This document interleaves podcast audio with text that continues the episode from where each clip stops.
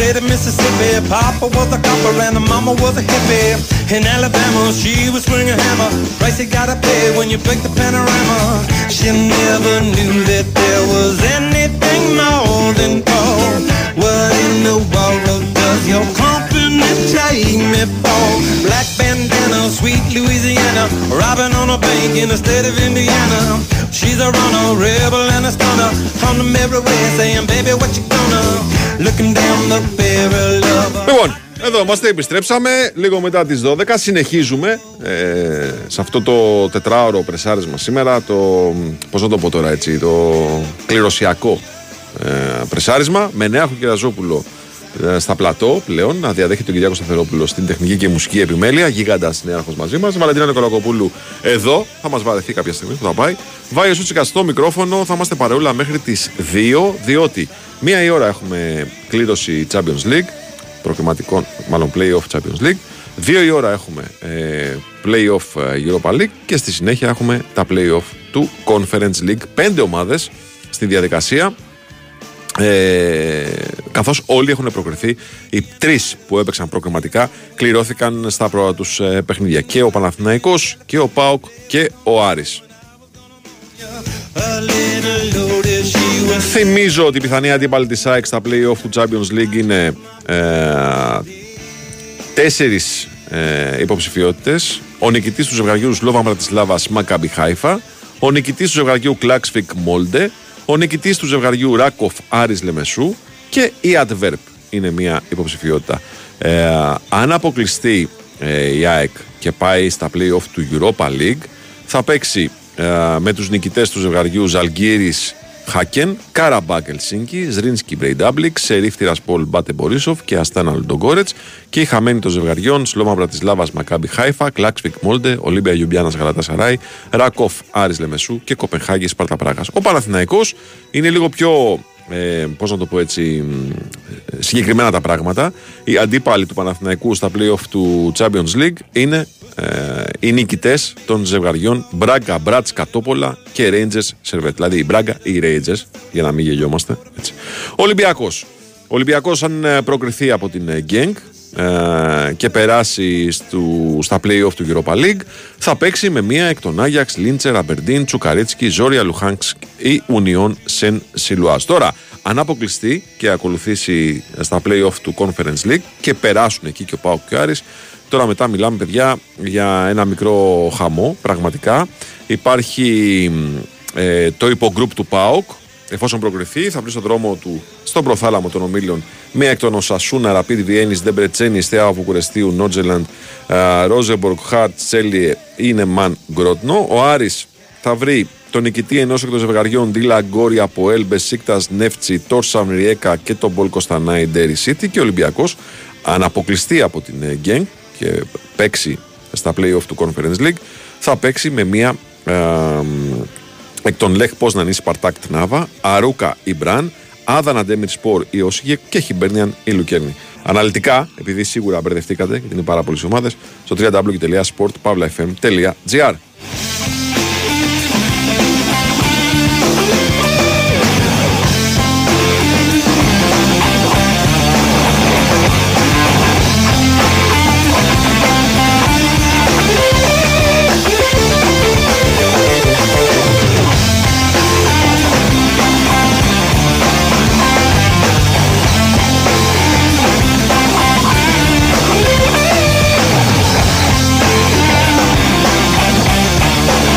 Λοιπόν, και πάμε και συνεχίζουμε το ρεπορτάζ μας. Είναι η άνεση που σου δίνει το τετράωρο. Έτσι, να μπορείς να δίνεις περισσότερη άπλα στους φίλους ρεπόρτερ και να μιλήσουμε τώρα με τον Δημήτρη Τζοβατζόγλου που δεν φιλοξενήθηκε στο προηγούμενο δίωρο να μας πει για τις μεταγραφικές κινήσεις του ΠΑΟ, Κοσδό Εφηνία Θεσσαλονίκη και τι άλλο ακολουθεί. Καλημέρα σας, κύριε, τι κάνετε; Γεια σου, Βάη, καλημέρα. Καλή εβδομάδα. Καλή εβδομάδα. Τετράωρο είπες; Τετράωρο, φίλε, ναι, βέβαια. Αν δεν δουλέψω τώρα, πότε θα δουλέψω. Σωστά, ναι, στα νιάτα σου. Ε, βέβαια, τι. Δεν ακούνε οι διευθυντές τους καμιά άδεια. Ε, ακούνε ρε φίλε, αλλά δεν βρίσκεται και άλλη λύση. Τι να κάνουμε τώρα. Ωραίο. Ε, Κοίταξε, λόγω κληρώσεων, λόγω κληρώσεων σήμερα υπάρχει επιστράτευση στο site, οπότε καταλαβαίνεις ότι γίνεται χαμός με πληροφορίες. Γιατί όλοι θα βρείτε αντιπάλους και εμείς πρέπει να τους αναλύσουμε. Καταλαβαίνεις; Οπότε Ναι, λοιπόν ναι. σήμερα είναι λίγο ημέρα λίγο ιδιαίτερη. Τι ωραία να, να πάμε μέχρι τους ομίλους έτσι. Ωραίο δεν είναι; Ωραίο δεν είναι. Τι ωραία. Και ας κάνουμε και 10 ώρα. ποιος αντέξει. Και ας κάνουμε και Ποιος 10 αντέξει. ώρα ρε φίλε. Ας κάνουμε και 10 ώρα. Ναι, ναι, ναι. Ε, βέβαια. Βέβαια. Για να δούμε. Για να δούμε. Ε, λοιπόν, είπες για τα μεταγραφικά του ΠΑΟΚ ε, αρχικά. Μετά από ε, μεγάλη αναμονή ε, και μόνο αυτό το σχέδιο τελειώνει του ΟΣΔΟΕΦ. Ο Ρώσος ήρθε από χθες στη Θεσσαλονίκη. Γενικώς τρέχουν τώρα στον ΠΑΟΚ. Ήταν να έρθει Δευτέρα, κατάφεραν ε, να, να προλάβουν να τον φέρουν Κυριακή. Νομίζω ότι θέλουν οπωσδήποτε να τελειώσουν τα γραφειοκρατικά και να επικυρωθεί η συμφωνία για δύο συν ένα χρόνια να υπογραφεί, να ανακοινωθεί σήμερα. Μμμ. Γιατί όχι να μην πάει και στην προπόνηση το, το απόγευμα ο, ο Ρώσος. Στο πλάνο τους είναι να δηλωθεί, να, να γίνει μια αλλαγή στη λίστα που έχουν δικαίωμα μέχρι την Τετάρτη ε, την Ευρωπαϊκή. Άρα πρέπει να αντικατασταθεί κάποιος άλλος ξένος γιατί υπάρχει το όριο των 17 θέσεων. Αλλά θέλουν να τον βάλουν παρά το ότι εντάξει το να παίξει την Πέμπτη ε, και ειδικά σε ομάδα Λουτσέσκου είναι κάτι πάρα πολύ Ειδικά δύσκολο. χαφ κιόλας. Ναι, ναι. Φυσικά ο Πάοκ πονάει πάρα πολύ εκεί Ναι. στις θέσεις. Αλλά ε, εντάξει, είναι λίγο δύσκολα τα πράγματα. Αλλά γιατί να μην ταξιδέψει, γιατί να μην πάει μαζί τους και στην Κροατία και να ετοιμαστεί για το δεύτερο... Να μιξαριστεί με τους παίχτες, να νιώσει λίγο αποστολή. Όλα Ναι, αυτά ναι, ξέρεις τα παίζουν πάντα, τα ρόλο στην προετοιμασία Τα τους. πάντα. Ακόμα και την αγωνία του αγώνα, ακόμα και να μπει στο κλίμα. Ε, φυσικά όλα παίζουν ρόλο. Ένας ποδοσφαιριστής πιο πολύ 8, ένας παίχτης καλός με την μπάλα στα πόδια, με ασφάλεια, με καλές κινήσεις, με προσωπικότητα, ένας ακόμα αρχηγός που παίρνει ο ΠΑΟΚ, όχι τόσο δυναμικός σε φάση άμυνας. Μμμ. Σίγουρα χρειάζεται από πίσω του ένα πιο aggressive ε, εξάρι και θα πάμε βέβαια και σε αυτό το θέμα γιατί ο ΠΑΟΚ έχει τα πλάνα του και στη συγκεκριμένη θέση. Πολλοί που τους ρωτάς στα χαρακτηριστικά, όχι στην αξία, τον παρομοιάζουν και σωματικά με το Σάχοφ. Μμμ. Επαναλαμβάνω σε χαρακτηριστικά γιατί προφανώς μάλλον είναι καλύτερος ποδοσφαιριστής και πιο ποιοτικός από τον Ουκρανό, αλλά τέτοιου είδους ε, Παίχτης παίκτης, είναι, ναι. Ε, που έχει παίξει και εκτός Ρωσίας, για μένα πολύ σημαντικό ε, πάντα για αυτούς τους ποδοσφαιριστές να έχουν παραστάσεις και εκτός της συγκεκριμένης χώρας που έχει τις ιδιαιτερότητές της. Ε, ένα εκατομμύριο θα πάρει ετησίως από τον ε, ΠΑΟΚ ε, και συνεχίζεται πλέον η, η προσπάθεια για τον επόμενο χαφ αυτόν που καίει πιο πολύ την ομάδα και στα χαρακτηριστικά ε, ο Μαξίμοβιτς είναι, αυτός είναι ο, ο στόχος, ο Σέρβος της ε, Χετάφε, πολύ πιο aggressive, πολύ πιο σκληρός παίκτης όπως χρειάζεται ο ΠΑΟΚ στο, στο κέντρο. Ε, όνειρο για το καλοκαίρι του ΠΑΟΚ φέτος, ο Μαξίμοβιτς, και όπως ξεκίνησε και όπως εξελίσσεται. Ε, αλλά το φέρνει σιγά σιγά στα μέτρα του. Η Χετάφε έχει καταλάβει ότι αν δεν τον παραχωρήσει τώρα θα το χάσει το χειμώνα χωρίς να πάρει χρήματα. Πηγαίνει η υπόθεση αυτή εκεί στα μέτρα του ΠΑΟΚ 3 με 4 εκατομμύρια για να τον ε, αποκτήσει και το μεγάλο ερωτηματικό που όλοι έχουν στο μυαλό τους στο ενδεχόμενο να πάρει ο ΠΑΟΚ τον Σέρβο ποδοσφαιριστή είναι αν υπάρχει περίπτωση να παραμείνει και ο Ντόγκλας στο, στο ρόστερ. Δεν είναι εύκολη ερώτηση, δεν είναι εύκολο να απαντήσεις αν δεν ξέρεις που θα φτάσει ο ΠΑΟΚ στην Ευρώπη αυτό το, το καλοκαίρι. Στο τέλος τέλος, ναι, και εγώ πιστεύω ότι είναι δύσκολο να παραμείνει ο Ντόγκλας Αουγκούστο ε, και να μην παραχωρηθεί. Κοίταξε, στη αν Γαλλική έχει, ΝΑΠ. αν έχει ευρωπαϊκές υποχρεώσεις ο ΠΑΟΚ, εγώ λέω ότι είναι πιο Ναι. πιθανό. Γιατί θα Ναι, χρειαστεί, ναι. θα χρειαστεί σετ στα χαφ διαφορετικά να, να αλλάζει ο Ρουτσέσκου. Αν δεν έχει ομίλους όμως ο ΠΑΟΚ, ναι, είναι το πιθανότερο σενάριο να, να φύγει ο Ντόγκλας. Βεβαίως, βεβαίως παίζει ρόλο και το ευρωπαϊκό μέλλον της, ε, της ομάδας.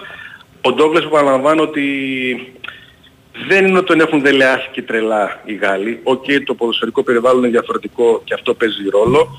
Αλλά ούτε οικονομικά θα κερδίσει πολλά παραπάνω από τον ΠΑΟΚ. Ούτε ο ρόλος του θα είναι, ε, όπως είναι στον ΠΑΟΚ, που από εκείνο ξεκινάει η, η ομάδα. Και γι' αυτό ίσως να μην έχει τρελαθεί κιόλας, να μην παίζει τόσο πολύ. Το έχει στο μυαλό του, υπάρχει πάντα το ενδεχόμενο, αλλά όχι ότι καθημερινά τίθεται τέτοιο ζήτημα από τη δική του πλευρά. Ε, με τα γραφικά για τον ΠΑΟΚ φυσικά υπάρχει ένα ακόμη, ε, μια ακόμη εκκρεμότητα στους νοσηλευτικούς και ειδικά για παίχτη στην αριστερή πλευρά. Χθες κάποια στιγμή στο Transfermarkt, το γνωστό σε όλους μας έπαιξε ως φήμη ότι ο Πάοκ είναι πολύ κοντά στον Παγιέτ. Όχι φήμη, ε, ε, όχι μάλλον κοντά. Έπαιξε 95% τελειωμένο. Ναι, ναι. Ναι. Δεν υπάρχει καμία επιβεβαίωση Okay. και κανένα σημάδι από το Πάοκ ότι έκαναν οποιαδήποτε κίνηση για τον διάσημο πρώην παίχτη της ε, Μαρσέιγ με την γκολάρα στο, στα μάτια του Πάοκ. Είχε βγει και γκολ της χρονιάς αυτό. Ναι, ναι, ναι. Ναι. Ε, και για τους μεσαιωτικούς και για τα εξτρέμ πρέπει να πούμε τουλάχιστον το δικό μου ρεπορτάζ ότι αυτή τη στιγμή δεν φαίνεται ότι ο Πάοκ είναι κοντά σε κάποιο παίκτη. Δεν έχει δρομολογήσει κάποια υπόθεση, δεν έχουν πάρει απόφαση όπως είναι, ήταν δρομολογημένα του Οσδόεφ ή του Μαξίμοβιτς, δεν είναι σε τέτοια φάση Ναι. για αυτή τη μεταγραφή.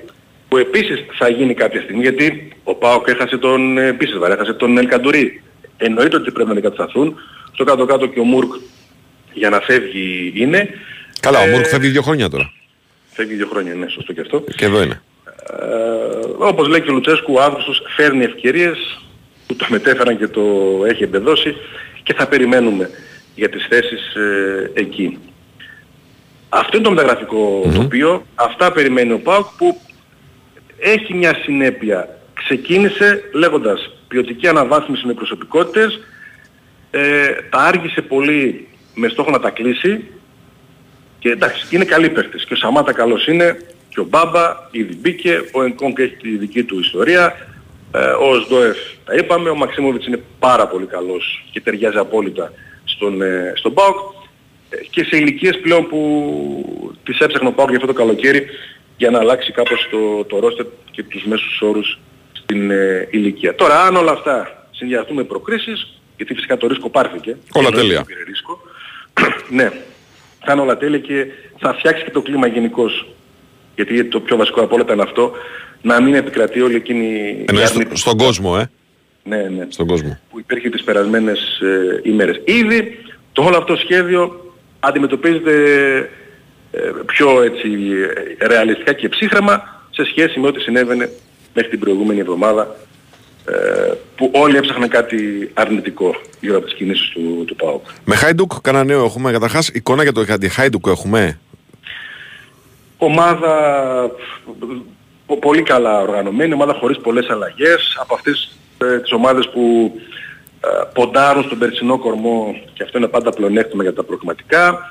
Με το Λιβάγια να είναι κάτι παραπάνω από ο πολυτιμότερος, με τον ελεύθερο ρόλο που έχει στη επίθεση και μεσοεπιτικά. Με τον Πούξα στο νεαρό που τραυματίστηκε και είναι μια απώλεια για την ε, Χάιντουκ. Με κατάμε στο γήπεδο και sold out μέσα σε πολύ πολύ λίγες ε, ώρες. Ε, με μετάδοση από το κρατικό κανάλι της Κροατίας ε, δείγμα και αυτό του πόσο δίνουν βάση στο συγκεκριμένο παιχνίδι. Με τον Λέκο προπονητή ο οποίος δούλεψε κάποτε στον ΠΑΟΚ επί, επί Τούντορ. Ε, εντάξει τώρα για να επιστρέψουμε στα σημερινά, τώρα όπως να το κάνουμε, δεν είναι αντίπαλος για, για τρίτο προκληματικό στο κόμμα. Σε καμία περίπτωση. Σε Δηλαδή, καμία περίπτωση. εντάξει. Και τώρα αντιλαμβάνεσαι ότι μεταξύ σοβαρού και αστείου εδώ στη Τσαβλίκη ε, την Οσασούνα περιμένουν. Δηλαδή σου λέει, ε, τι θα μας έρθει άλλο. θα μας έρθει και η Οσασούνα τώρα μετά από τόσα και τόσα. Αφού λείπει ο Άγιαξ, αφού λείπει ο Άγιαξ, μπορεί να μας προκύψουν οι Ισπανοί για τα, για τα play-off. Ναι. Εντάξει, ό,τι, ό, ό,τι έρθει, ε, νομίζω ότι και πάλι θα βασιστούμε στον ΠΑΟΚ. Το δύσκολο τώρα πάντως είναι Δημήτρη. Εντάξει, Είναι. υπάρχει, είναι και η Οσασούνα, οκ, αλλά το δύσκολο νομίζω ότι είναι, είναι τώρα αυτό εδώ. Είναι, είναι τώρα και είναι και η εικόνα του, του ΠΑΟΚ. Είναι αυτό το κέντρο του. Ε, Είναι από τον Douglas. Douglas. Είναι τόσο, πώς να το πω τώρα, είναι τόσο ντεφορμέ ας πω, ο ΣΒΑΜ. Ε, εκεί ακριβώς τώρα που πονάει η ομάδα που δεν σε... Νομίζω ότι θα, θα ψηλοϋποφέρει ο ΠΑΟΚ την Πέμπτη, άσχετο το αποτέλεσμα και στο κάτω-κάτω το ότι υπέφερε και στο Ισραήλ στο 11 εναντίον 10 και το πήρε με άλλο παιχνίδι από αυτό που εκείνος έχει μάθει, μπορεί να το κάνει και καλό Μμμ. το να εξοικειωθεί και πίσω από την μπάλα. Δεν είναι κακό. Μμμ. Είναι προκριματικά, δεν είναι αυτός ο, ο ΠΑΟΚ, ε, άλλα πράγματα θα δούμε στη, στην πορεία. Αν είναι αυτός ο πιο πιθανός τρόπος να πάρει το αποτέλεσμα, ας το κάνει και έτσι. Ας Ναι, πάρει είναι, το- είναι άλλη δουλειά, κοιτάξτε Δημήτρη, είναι άλλη δουλειά το περνάμε τους γύρους Ναι. και άλλη δουλειά το μαθαίνουμε να παίζουμε όπως θέλουμε. ναι, ναι. Είναι δύο διαφορετικές δουλειές, έτσι. Ε, και για άλλες ομάδες, αλλά και για τον ΠΑΟΚ κυρίως, δεν είναι αυτή η εικόνα που θα παρουσιάσει στη σεζόν. Μμμ. Έχει κάνει αρκετές αλλαγές, ε, Ξέρουμε τι θέλει να παίξει ο Λουτσέσκου. Ε, δυσκολεύεται τώρα γιατί και οι αλλαγές άργησαν να, να γίνουν. Τώρα μετράει μόνο το αποτέλεσμα.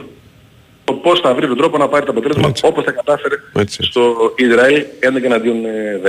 Τώρα είναι το θέμα να περάσεις. Αυτό.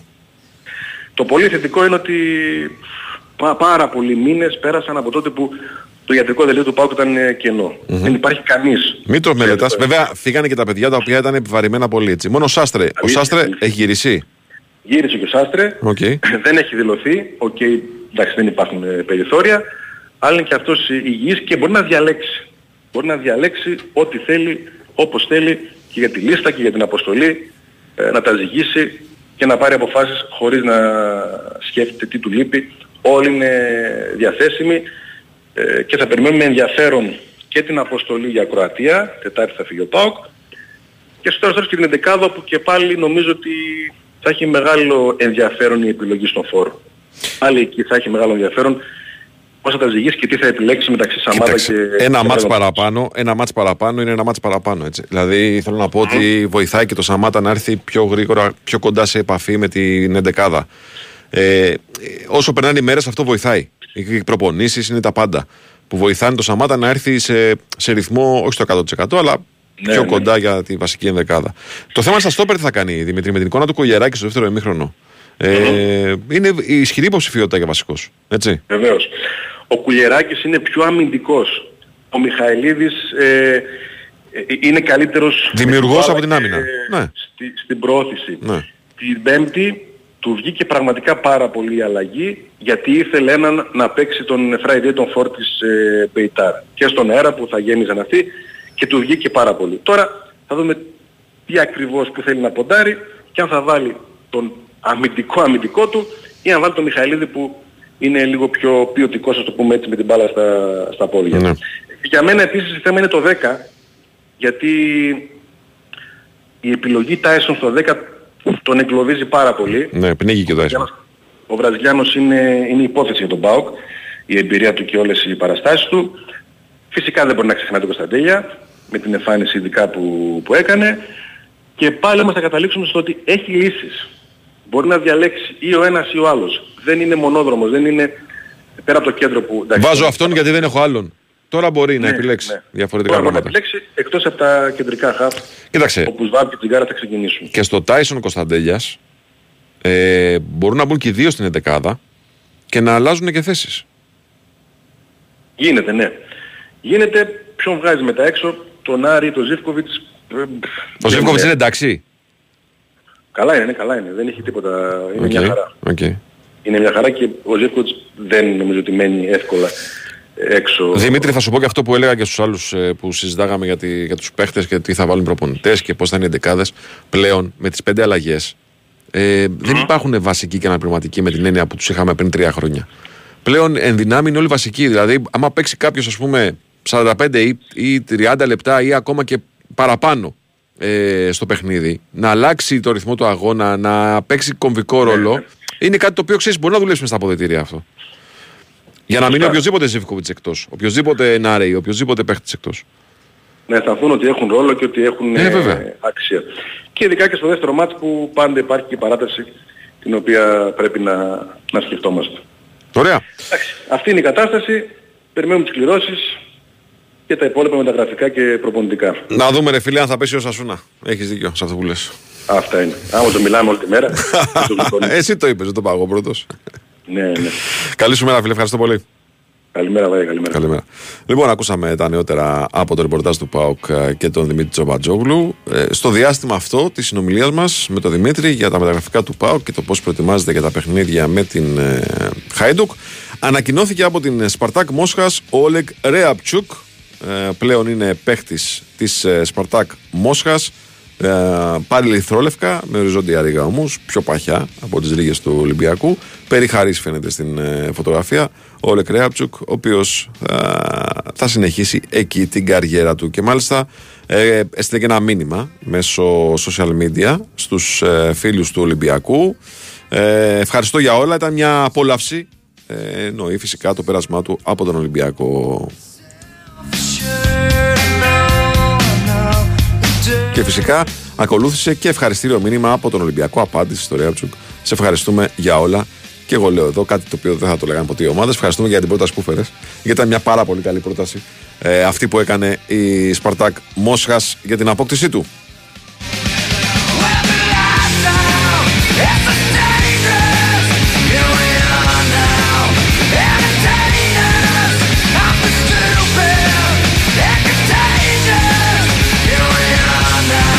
Πέρα από τις κληρώσεις, προφανώς έχουμε και τα παιχνίδια τα οποία είναι το κυρίως πιάτο της εβδομάδας σε εβδομαδιαίο ε, επίπεδο και είναι τα παιχνίδια τα οποία θα ξεκινήσουν από αύριο για τις ελληνικές ομάδες. Γενικά, ο 15 Αύγουστος, αυτό το διάστημα των δύο εβδομάδων τέλος πάντων είναι full γεμάτο από παιχνίδια σημαντικά για τα ελληνικά χρώματα.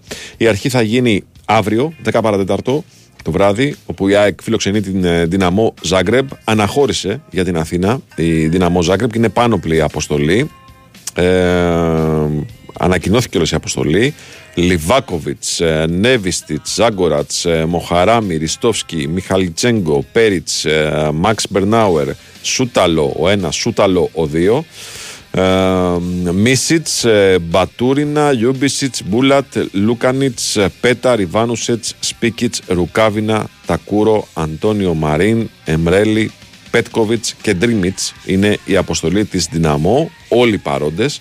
Ε, δεν έφυγε κανένας από τους ποδοσφαιριστές που ήταν. Ε, είναι στο μεταγραφικό στόχαστρο άλλων ομάδων από την ομάδα του Ζάγκρεπ και είναι εδώ για να παίξουν, μάλλον θα έρθουν εδώ για να παίξουν το παιχνίδι με την ε, ΑΕΚ. Την Τετάρτη είναι η στιγμή του Παναθηναϊκού που θα φιλοξενήσει τη Μαρσέικ στις 9 το βράδυ στο Απόστολος Νικολαίδης. Και την Πέμπτη έχουμε τριπλή ελληνική εκπροσώπηση. Είναι τα play-off, είναι μάλλον συγγνώμη, ε, ο τρίτος προκριματικός γύρος ε, του, του Europa League ε, όπου έχουμε τον Ολυμπιακό με την Genk στις 10 η ώρα και Conference League έχουμε τα δύο ελληνικά παιχνίδια έχουμε το μάτς του Άρη με την Δυναμό Κιέβου στις 9 και 4 και το εκτός έδρας παιχνίδι του ΠΑΟΚ στις 10 με την Χάιντουκ.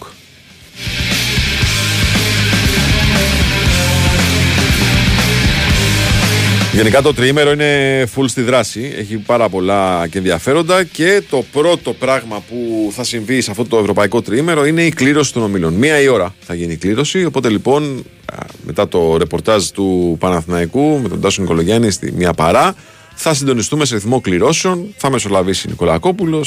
Μετά τσακίρι πριν τις κληρώσεις του Europa και το καθεξής. Λοιπόν, εδώ είμαστε για να τα πούμε όλα. Πάμε να ακούσουμε ένα τραγουδάκι, να πάμε σε δελτίο edition και επιστρέφουμε για το επόμενο ημίωρο. You just can't reach. So you get what we had here last week, which is the way he wants it. Well, he gets it. I don't like it any more than you do.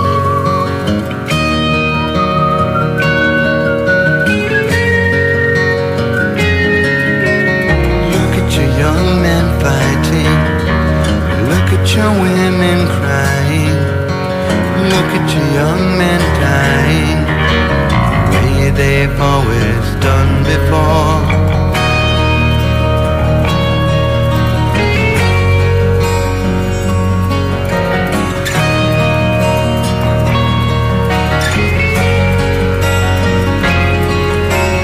Look at the hate we're breeding. Look at the fear we're feeding. Look at the lives we're leading. Before.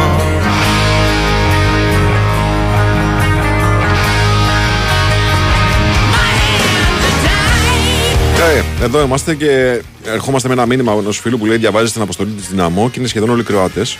Και διαβάζει την αποστολή της ΑΕΚ και είναι σχεδόν όλοι ξένοι. Και όχι μόνο της ΑΕΚ και του Ολυμπιακού και του Παναναϊκού και του ΠΑΟΚ. Έτσι, ο ΠΑΟΚ έχει κάποιους Έλληνες, του Άρη, δεν το συζητάω. Οπότε λοιπόν, ναι, αυτό είναι ένα πρόβλημα. Κοίταξε να δεις. Οι, οι Κροάτες και γενικά οι, οι χώρες της πρώην Ιουγκοσλαβικής Δημοκρατίας δεν είναι τυχαίο ότι έχουν πετύχει σε όλα τα ομαδικά σπορ. Έχουν βάσεις, έχουν υποδομές. Ε, στηρίζουν πολύ τον, και τον αθλητικό ε, αθλητισμό, τον ε, σχολικό αθλητισμό, συγγνώμη. Και φυσικά αυτό βγαίνει μετά και στις εθνικές τους ομάδες, στις μικρές κατηγορίες, στις μικρές ηλικίες και βγαίνει και στις ομάδες οι οποίες διεκδικούν προκρίσεις στο Champions League. Και γι' αυτό είναι και χώρες παραγωγικές παράγουν ποδοσφαιριστές και γεμίζουν όλο, το, όλο τον πλανήτη με δικό τους ε, ποδοσφαιρικό προϊόν. Είναι μια, ένα πρόβλημα το οποίο το έχουμε χρόνια. Αλλά δεν είναι μόνο οι Κροάτες, είναι και οι Σέρβοι, είναι και οι Σλοβαίνοι. Είναι, είναι ε, όλοι αυτοί, όλες αυτές οι χώρες έχουν αυτή τη δύναμη. Peace could last forever. And in my first memories, they shot Kennedy. I went numb when I learned to see. So I never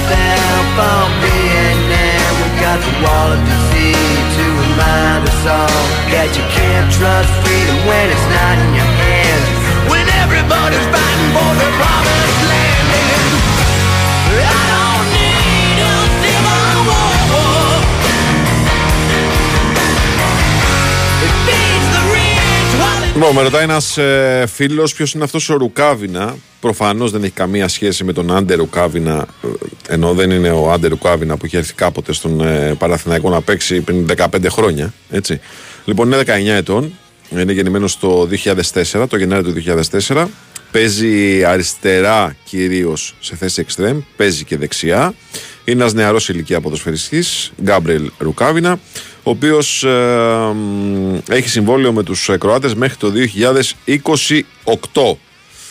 Δεν έχει φέτος συμμετοχή σε παιχνίδι της ε, Δυναμό Ζάγκρεπ. Οπότε λοιπόν είναι ένα- τα νέα φιντάνια έτσι, της ε, ομάδας ε, του Ζάγκρεπ. Κάτσε να δούμε τι έκανε και πέρσι, 22-23. Τι έκανε, έπαιξε 12 μάτς, 4 γκολ. Ε, στη μικρή όμως, στην ε, β' ομάδα ε, της ε, Δυναμό. Έτσι, στο πρωτάθλημα των μικρών ουσιαστικά. Look in the dark we followed. Look at the leaders we followed. Look at the lies we've swallowed. And I don't wanna hear no more.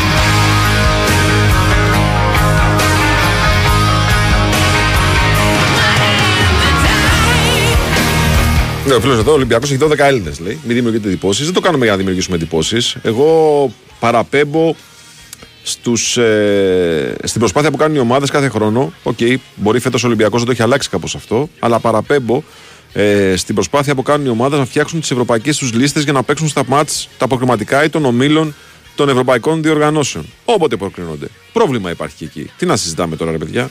Ε, εντάξει.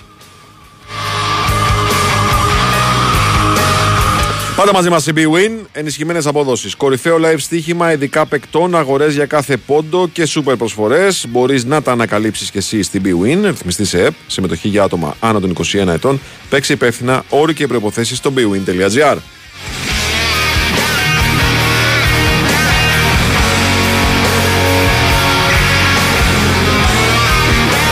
Θάνο στέλνει και το εξής μήνυμα που το μπλέκει. Ο Σάβιτς λέει, ε, δήλωσε ότι καλύτερα να βγούμε ένατη, αλλά να έχουμε μόνο αμυγός Σέρβους παρά μετάλλιο με νατουραλιζέ. Εννοεί για το παγκόσμιο μπάσκετ.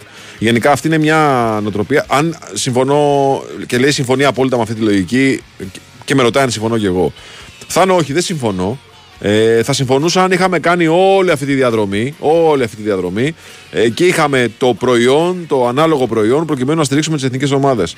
Ε, δεν μπορώ να πω ότι συμφωνώ ούτε διαφωνώ με την επιλογή των Ομοσπονδιών να κάνουν παίχτε, να ελληνοποιούν ε, ή να τέλος πάντων να δίνουν διαβατήρια σε παίχτε προκειμένου να στελεχώσουν τις εθνικές ομάδες. Ξέρω όμως, σέβομαι την απόφαση των Σέρβων να μην το κάνουν ή τέλος πάντων να μην θέλουν να το κάνουν. Το θέμα ποιο είναι, πώς οδηγήθηκαν οι Σέρβοι στο να έχουν μια αποστολή γεμάτη από Σερβόπουλα και εμείς εδώ ψάχνουμε τους παίχτε με το κιάλι; Αυτό είναι το ζήτημα. Όχι το αν θα κάνουμε το Walkup ή το Νέαρχο ή το Βάιο ή τη Βαλεντίνα ε, να τους δώσουμε διαβατήριο για να παίξουν μπάσκετ στις εθνικές ομάδες.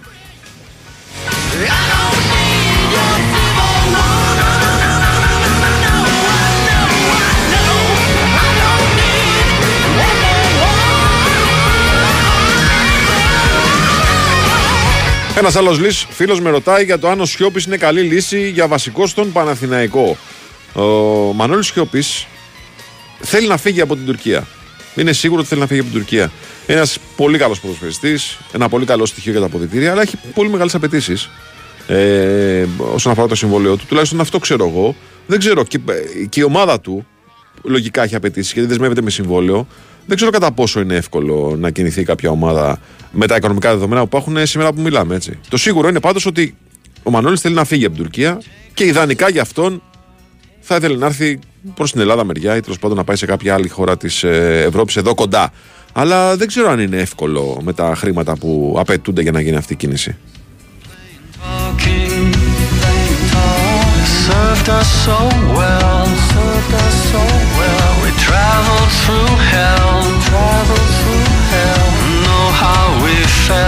Ένας άλλος φίλος λέει ότι είναι τυχερή η ΑΕΚ που πετυχαίνει ίσως τη χειρότερη Ζάγκρεπ της τελευταίας δεκαετίας. Πολύ προβληματική αρχή του Ιγκορ Μπίσκα, ενό προπονητής εκεί. Ε, αδερφέ, αυτό που λέμε εμείς για τις κληρώσεις, σίγουρα το λένε και οι, οι κληροθέντες με εμά, ε, για μας.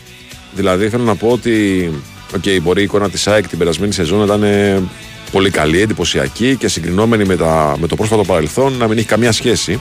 Ωστόσο, ποτέ ένας αντίπαλος τελευταία χρόνια από το ελληνικό πρωτάθλημα δεν ήταν ανυπέρβλητο εμπόδιο για ομάδες που έχουν συνηθίσει να παίζουν στα ευρωπαϊκά κύπελα.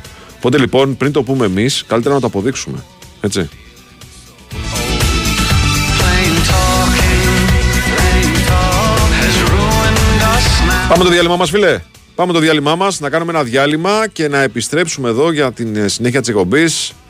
Ορίστε. Α, με τράμπα, μάλιστα. Θα βγάλουμε Ηρακλή αντίπα λοιπόν τώρα για να μιλήσουμε μετά στον Νικολογιάννη μετά το τέλος της κλήρωσης ε, του Παναθηναϊκού στον, ε, στο play-off του Champions League.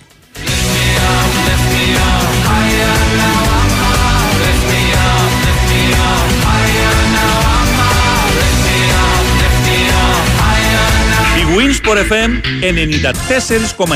Είμαι στην Bwin γιατί είμαι φρεσκοχωρισμένος και έχω κουραστεί οι κλήσεις και τα μηνύματά μου να μένουν αναπάντητα. Στην Bwin με 24ωρη εξυπηρέτηση ξέρω ότι δεν θα μείνω ποτέ στο διαβάστηκε. Εγώ γι' αυτό είμαι στην Bwin. Γιατί το παιχνίδι εδώ είναι σε άλλο επίπεδο. Επιτρέπεται σε άνω των 21. Αρμόδιος ρυθμιστής σε ΕΕΠ. Κίνδυνος εθισμού και απώλειας περιουσίας. Γραμμή βοήθειας και ΘΕΑ 1114. Παίξε υπεύθυνα. Όροι και προϋποθέσεις στο bwin.gr. Κρατάς μυστικό. Κρατάω. Φυλάς σταυρό. Φιλάω. Παντρεύομαι. Σόπα. Αλλά... Ο γάμος θρησκευτικός. Όχι. Πολιτικός. Νο, νο. Τότε. Κλιματιστικός. Κλιματιστικός Σέντο. Με εγγύηση εφόρου ζωής και full after sale service. Όχι απλά το παίρνεις, το παντρεύεσαι. Αλλά... Σέντο. Με εγγύηση εφόρου ζωής. Κλιματιστικό Μόρις Fresh Air. Με αυτόματη εισαγωγή φρέσκου αέρα. Ο διαρκής έλεγχος της ποιότητας της ατμόσφαιρας και το φίλτρο 4 σταδίων διαμορφώνουν το ιδανικό περιβάλλον. Και με ενεργειακή κλάση Α3+, για εξοικονόμηση μέχρι και 40%. Μόρις Fresh Air. Με 7 χρόνια εγγύηση. Το όνομα μετράει. Η Winsport FM 94,6.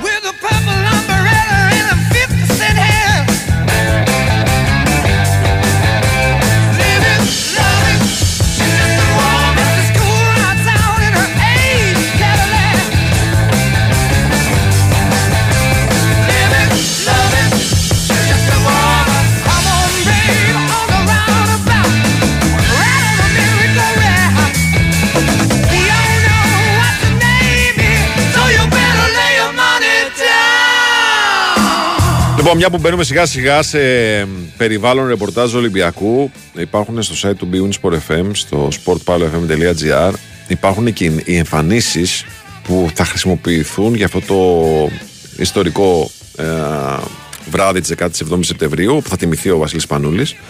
Ε, οι εμφανίσεις λοιπόν που θα φορέσει ο Ολυμπιακός, ε, οι οποίες είναι υπέροχες, και υπάρχουν και λεπτομέρειες που συνδέουν τις ε, φανέλες αυτές με τον ε, μεγάλο Βασίλη Σπανούλη. Μπείτε και δείτε τις ε, φανελίτσες, κόκκινο, άσπρο φυσικά το χρώμα που κυριαρχεί, αλλά και χρυσές λεπτομέρειες λόγω της χρυσής καριέρας του Βασίλη Σπανούλη ε, με την φανέλα του Ολυμπιακού. Πραγματικά πάρα πολύ όμορφες. Μπείτε και δείτε τις 17 Σεπτέμβρη, το μεγάλο φιλικό, η βραδιά, η τιμή για τον ε, γιγαντιαίο αυτό παίχτη του ελληνικού μπάσκετ και του Ολυμπιακού φυσικά. Λοιπόν, Ηράκλης Αντίπας είναι μαζί μας. Τι κάνετε κύριε, πώς είστε; Καλά θα πάμε να ξέρεις γιατί το πρώτο πράγμα που άκουσα Βάη ήταν το κόκκινο άσπρο το χρώμα που κυριαρχεί. Δεν άκουσα τίποτα άλλο. Στη φανέλα του Ολυμπιακού. Ναι, ναι, δηλαδή λέω πολύ καλά ξεκινάμε. Εντάξει, φίλε, καμιά φορά ξέρεις, ε, πώς να το Τη νέα πω; σεζόν. Ναι.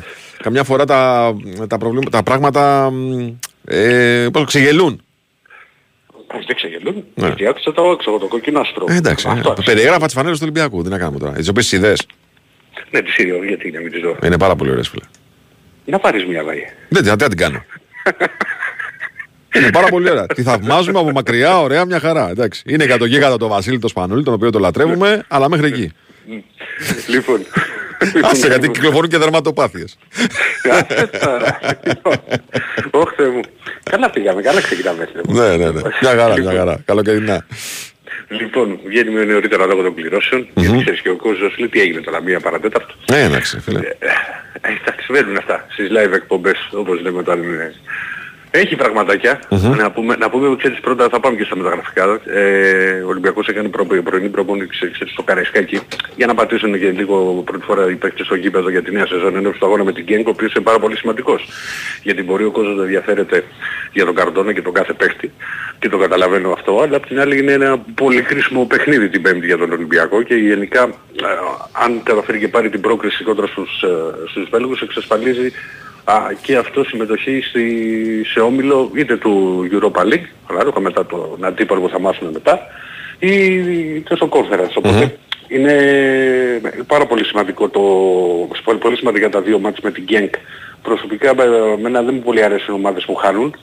Γιατί από τη μία ξέρεις μπορεί να δεις το ποτήρι και να πεις ότι δεν είναι σε καλή κατάσταση. Αλλά απ' την και- άλλη δεν θα αντιδράσουν κιόλας. Απ' τη- Απ' την άλλη ξέρεις τώρα και την αντίδραση. Δεν είναι καλό το κλίμα, δηλαδή υπάρχουν και δηλώσεις του προπονητή που τα έχω στους παίχτες ότι σε παίχτες που δώσε ευκαιρία λέει α, περίμενα λέει περισσότερα. Ε, γενικά είναι σε μια κατάσταση στην οποία καταλαβαίνουμε ότι δεν, είναι, δεν πατά και γέρα στα πόδια τους η Γκένκ. Ναι. Δηλαδή όταν παίζεις με ένα μάτς τελικό συνέδρα σου με τον αντίπαλο με τη Σερβέτη να παίζεις από το 3 με 10 παίχτες και έχει πάει και στην παράταση το μάτς και μείνεις έξω. Ε, όπως να το κάνουμε. Ναι, ναι, έχει γκρίνια. Είναι- είναι- Και δικαιολογημένη. Και είναι, είναι αποτυχία. Ε, βέβαια. Είναι αποτυχία. Βέβαια, Δηλαδή, βέβαια. Και, να, είσαι- και να είσαι και το φαβορή. Βέβαια. Και να είσαι και, και, να είσαι και το φαβορή. Να πω ότι είσαι το τσέντρο να πω πάει στο διάλογο. Αλλά μέχρι εκεί δεν είναι δηλαδή το ε, γκέν. Και μετά έχασε και στο πρωτάθλημα. Οπότε θα έρθει εδώ τη, την πέμπτη μες στόχο να πάρει ένα αποτέλεσμα το οποίο δεν το, το εύχομαι. Ο Ολυμπιακός έχει δηλώσει ε, τη λίστα θα κάνει και αλλαγές μέχρι τρίτο βράδυ γιατί θα κάνει και προσθήκες. Δηλαδή θα μπει ο LKB ο οποίος έχει, έχει ανακοινωθεί. Ε, δεν νομίζω ξέρεις για το, για το αρχικό σχήμα προς Θεού. Αλλά να είναι διαθέσιμος. Αλλά είναι διαθέσιμος. Μμ. Ε, είναι ένα παιχνίδι το οποίο θα τα πούμε. πες, Θα έχει αρκετό κόσμο το Καρασκάκι α, γιατί από χθες που γίνει ενημέρωση έχουν φύγει περίπου 5.000 εισιτήρια και συνεχίζεται η προπόληση συν τα διαρκείας περιμένουν πάνω από 20.000 κόσμο γιατί μιλάμε τώρα για παιχνίδι που θα είναι 10 Αυγούστου με πόσες, με πόσους ανθρώπους που έχουν πάει διακοπές, που θα είναι σε τίποτα νησιά. Ε, σε κοντινές περιοχές είμαι βέβαιος ότι κάποιοι θα γυρίσουν για να, να δουν το παιχνίδι και να ξαναφύγουν. Ε, αυτά όσον αφορά το, το αγωνιστικό κομμάτι, στο οποίο θα πούμε και άλλα τι, τις επόμενες μέρες και όσο πλησιάζει το μάτς, όσο και τα πλάνα του, του Μαρτίνεθ, το οποίο είναι ξέρεις και το πρώτο επίσημο παιχνίδι για τον νέο προπονητή. Για, ε, είναι, είναι πολύ, πολύ σημαντικό αυτά τα, τα παιχνίδια. Λοιπόν, να πούμε ότι ο Ολυμπιακός αποχαιρέτησε το Ρέαμτσουκ, ε, ο οποίος ανακοινώθηκε στη Ρωσία και είναι ένας παίχτης τίμιος, ένας παίχτης το οποίο του βγάλαμε το λάδι. Ένας παίκτης Για φέρε να- πρωτασάρα ρε φίλε, τι συζητάμε τώρα. Πρωτασάρα έφερε. Έφερε πρωτοσάρα βεβαίως, βεβαίως. Έτσι. Ναι. Και όχι, εγώ το σου λέω ξέρεις για τον, Ολυ- στον Ολυμπιακό που ήταν, γιατί πάντα όλη η γκρίνια ήταν ε, που πάμε με το ρεύμα του και που πάμε με το ρεύμα του.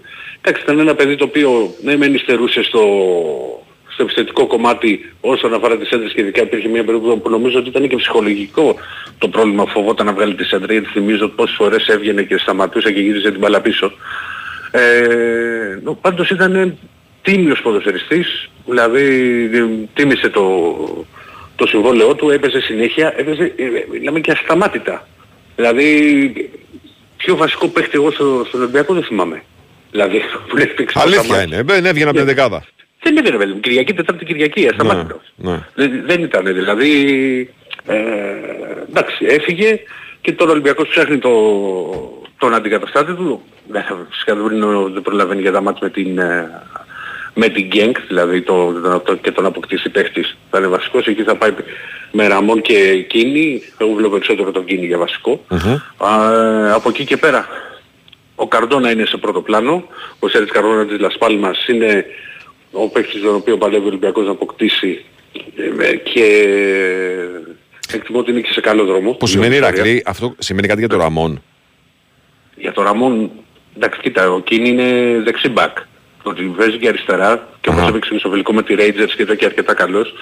Εγώ πιστεύω ότι εκείνη θα είναι και σαν ένα ρόλο μπαλαντέρ. Δηλαδή θα παίζει και δεξιά, θα παίζει και αριστερά. Ε, ο, Ρα- ο Ραμόν είναι κανονικά ξέρεις ε, στον Ολυμπιακό, ε, στην ομάδα και έχεις, του έχει πάρει και ευκαιρίες πολλές από τον Μαρτίνες και προσπαθεί να το βελτιώσει. Πρέπει να βελτιωθεί ο Ραμόν στο τακτικό κομμάτι. Γιατί ναι μεν έχει δυνατότητες και μπορεί να σου κάνει μια εξαιρετική ενέργεια και μετά να, να ξεχαστεί.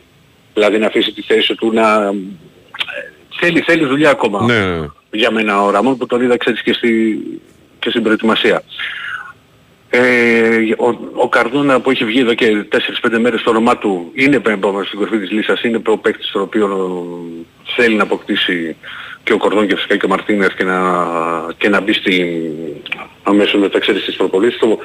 Ε, περιμένουμε τις εξελίξεις στο συγκεκριμένο κομμάτι, όπως εξελίξεις περιμένουμε α, και στα εξτρέμ, γιατί εκεί θα κινηθεί ε, ο Ολυμπιακός. Α, οι Σλοβαίνοι λένε ότι είναι πάρα πολύ κοντά ο Κροάτης, ο Μπρίτς και ο Ολυμπιακός θα πληρώσει τη ρήτρα που είναι 1,5 εκατομμύριο ευρώ. Από τον Ολυμπιακό δεν έχει βγει κάτι. Είναι όμως παίκτης ο οποίος ενδιαφέρει. Καλά, δεν βγαίνει ποτέ τίποτα από τον Ολυμπιακό. Αυτό το καλοκαίρι δεν βγαίνει τίποτα. Έτσι. Κα- Ε, καλά, εννοείται. Ε, ε, Κορδόν. Ε, ε, Θεός αυτό. Το έχει Δεν- πάρει πάνω το 100%. Τι δεν- ε, το είχα πει από τότε στη- που έβγαινα από την, ε, από την Αυστρία. Εκεί πιο εύκολα μπορεί να σου μιλήσει για οτιδήποτε θες παρά να, να, να σου απαντήσει για μεταγραφές. Δηλαδή αν του κάνεις σχήμα την ερώτηση «Μας ενδιαφέρει ο Καρντόνα» ε, θα σου πει για τη Μαντόνα. Δεν υπάρχει περίπτωση. Ναι. Δηλαδή, είναι θεός. Δεν είναι, είναι, είναι, είναι, είναι, του- του- Τριπλάρι του- ρεπόρτερ καμιά τριανταριά χρόνια τώρα θα κολλήσει. Τι, ε, ε, ε, ε, ε, Κοίτα, δημοσιογραφικά δεν μας συμφέρει. Ναι. Ε, αλλά για την ομάδα είναι σωστός ο τρόπος λειτουργίας του. Δηλαδή και, ο- ότι και τα ονόματα που βγαίνουν, που έχουν αποκτηθεί βγαίνουν και μετά από μια μέρα έχουν ανακοινωθεί. Δεν είναι δηλαδή οι μεταγραφές έτσι έγινε και με τον Κίνη και με τον ε, Ιμπόρα, τώρα και με τον Ελκάμπη. Δεν ήταν κάποιο σύριαλ που είχε κρατήσει 10-15 μέρες αν θα έρθει ο Ελκάμπη και ο Ελκάμπη. Εμφανίστηκε ένα, με μια ωραία πρωία, αποκτήθηκε. Δηλαδή πέρασαν τρεις μέρες νομίζω από τον Ελκάμπη. Το ίδιο ελπίζω να γίνει τώρα και με τον Καρτόνα. Λοιπόν, λέγαμε για τον Κροάτι Βάιε, ο οποίος έχει αρκετά καλά στοιχεία και είναι και σε εξαιρετική ηλικία και δεν είναι και τόσο ακριβώς για να κάνει μια επένδυση ο Ολυμπιακός. Αλλά νομίζω ότι δεν θα είναι ξέρεις, αν αποκτηθεί ότι θα είναι το, ο βασικός εξτρέμ που θα πάρουν οι πυραιώτες. Α, υπάρχει ακόμα ο Τσέρβι, ο οποίος ανοίξει τη Θέλτα, έχει ιταλικό διαβατήριο και το συμβολίο του λύγει το 24, που είναι μια περίπτωση που θα αρέσει και στον κόσμο του Ολυμπιακού όπως είδατε τα βιντεάκια. Ε, για να είμαστε και δίκαιοι. Γιατί έχει τις τριπλίτσες τις έχει δηλαδή ε, σε κάνει, κάνει κουτό τον αντίπαλο και, με, και τώρα παίζει, ήταν σαν νίκη στη Θέλτα, ήταν και στην Πενφύγα και είχε παίξει και στη, στην Πενφύγα πολύ καλή περίπτωση και σαν εναλλακτική ακούγεται ο Λέος Σουάρες με τον οποίο είχε συνεργαστεί ο Κορδός σε Villarreal το 2015. Ε, νο, σε- όσον αφορά το κομμάτι του επιθετικού νομίζω ότι αν ο Ολυμπιακός αποκτήσει ε, και άλλον επιθετικό αυτό θα αργήσει, θα είναι η επόμενη μεταγραφή νομίζω ο επιθετικός. Θα είναι τέλος Αυγούστου, έτσι. Θα πάει προς εκεί και ανάλογα και με τις τράπεζες γιατί όπως έχει πει ο Κορδόν, ο οποίος μας το αυτό μας έλεγε συνέχεια ότι το... Τέλος το πόκερ- Αυγούστου βρίσκεις και καλύτερες περιπτώσεις. Ναι και είχε πει ότι το, το πόκερ παίζεται είναι σαν το πόκερ λέει μεταγραφές γιατί στον Αύγουστο εκεί ανοίγει τα χαρτιά σου εκεί, εκεί, εκεί. Μας το, το είχε πει και στην παρουσίασή του Ναι, ναι, ναι, ναι. τότε στα, στα γραφεία του, του Ολυμπιακού. Ε, νομίζω ότι ο Κορδόν έχει τη λύσα για, για όλα αλλά α, τώρα αυτό, αυτό που προέχει είναι να κλείσει το, το αριστερό back και μετά και, ο- και ο extreme. Α, εμένα μα με ρωτάς θα σου πω ότι το πιο σημαντικό ακόμα και από τον Καρδόνα είναι τα παιχνίδια με την King Ναι, βέβαια. τα παιχνίδια με την Γκέν γιατί ο Ολυμπιακός θα εξασφαλίσει ε, την ηρεμία που, που χρειάζεται και εννοώ ηρεμία όχι ότι δεν είναι ότι στην ομάδα είναι καλό το κλίμα, μην πα- παρεξηγηθώ. Το λέω ότι ε, σε περίπτωση αποκλεισμού θα υπάρξει έντονη πίεση, θα υπάρξει α, μετά θα είναι με μονό τελικοί αγώνες στο, στα προκριματικά του κόνφερας και γενικά σε ένα νέο ξεκίνημα όπως αυτό που έχει κάνει ο Ολυμπιακός με αθλητικό διευθυντή α, και με νέο προπονητή. Ε, εάν καταφέρει και, και προκριθεί εξασφαλίσει πολύ μεγάλο βαθμό ηρεμία και μπορεί ε, να δουλέψει χωρίς γκρίνιες και όλα αυτά. Ο, ο προπονητής ο οποίος εγώ επαναλαμβάνω είναι αρκετά καλός προπονητής με αυτά που είδα εγώ στη, στην Αυστρία. Είναι με, με προπονητή, είχε ποικιλία στις, ε, στις προπονήσεις, πίεζε τους παίχτες, τους επιβράβευε, τους έκανε παρατηρήσεις. Γενικά, ε, τώρα μπορεί κάποιοι να με πάρουν τώρα και ξέρεις να αρχίσουν να άρχισε στο... Εμένα μου επειδή έχω δει προετοιμασίες και παλαιότερα, μου θύμισε σε ένα σημείο Βαλβέρδε στις προπονήσεις. Ωραία. Θα τα δούμε και εμείς στο γήπεδο, φίλε, αυτά. Έτσι, γιατί είναι και τι υλικό έχεις προφανώς και πώς θα σου κουδέσουν οι παίχτες. Ε, αλλά προφανώς Ισπανός προπονητής που είναι σε κορυφαία κατηγορία δεν μπορεί να μην είναι καλός προπονητής. Ηρακλάκο μου, σε ευχαριστώ πάρα πολύ. Έχω, αν υπάρχει κάτι άλλο φυσικά και θα... Εννοείται, και θα πω εννοείται. μπορεί. εννοείται, εννοείται. Λοιπόν, εμείς θα φύγουμε κατευθείαν για να πάμε δελτίο ειδήσεων πριν τη μία λίγο για να μπούμε κατευθείαν με κληρώσεις. Μείνετε συντονισμένοι.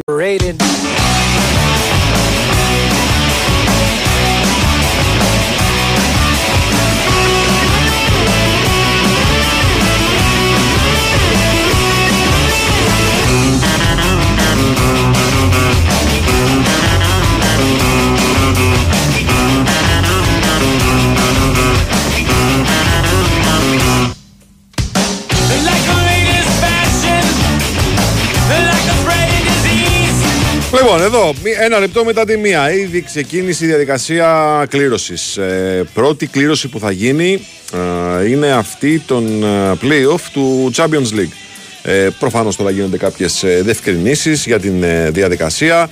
Βλέπουμε τα γνωστά πλάνα από την αίθουσα κληρώσεων με τους εκπροσώπους των ομάδων να είναι εκεί στα θρανιάκια τους και να περιμένουν να δουν τι θα βγάλει η κληρωτίδα. Το είπα.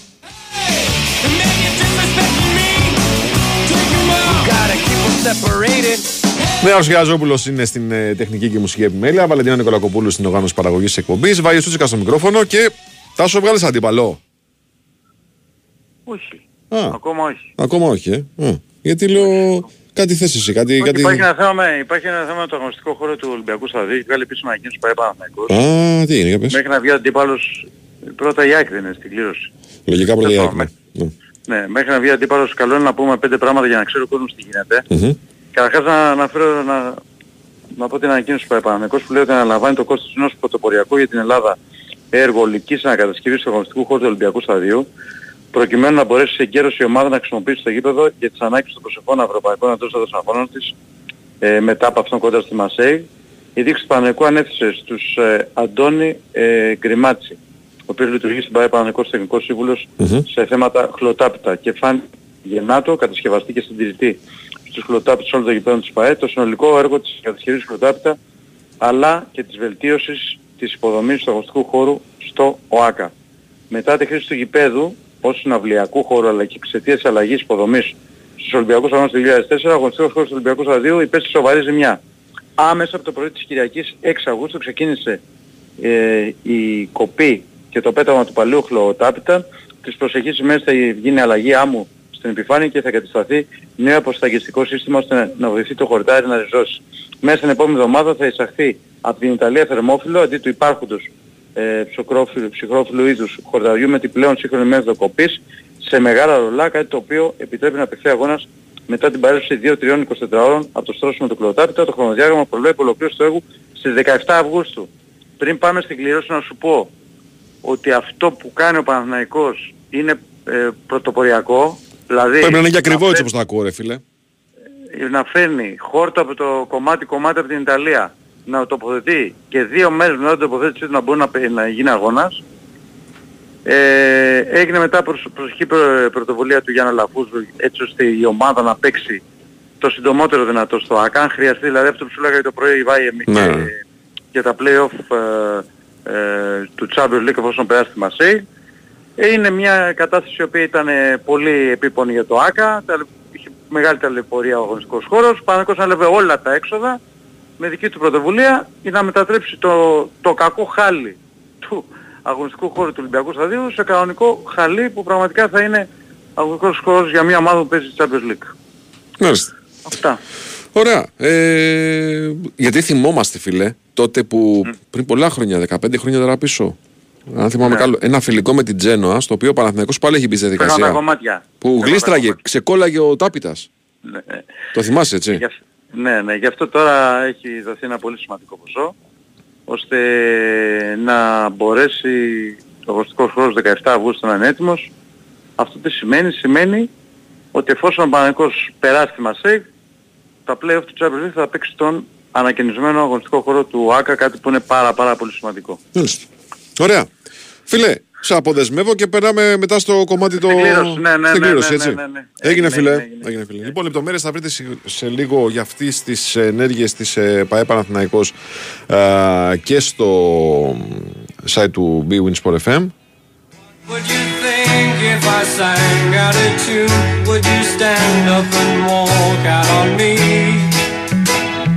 Lend me your ears and I'll sing you a song, and I'll try not to sing out of key. Μας έδειχναν ένα βιντεάκι τώρα οι άνθρωποι της UEFA για το πώς ακριβώς μπαίνουν τα ζευγάρια ε, από το ένα ποτ και από το άλλο.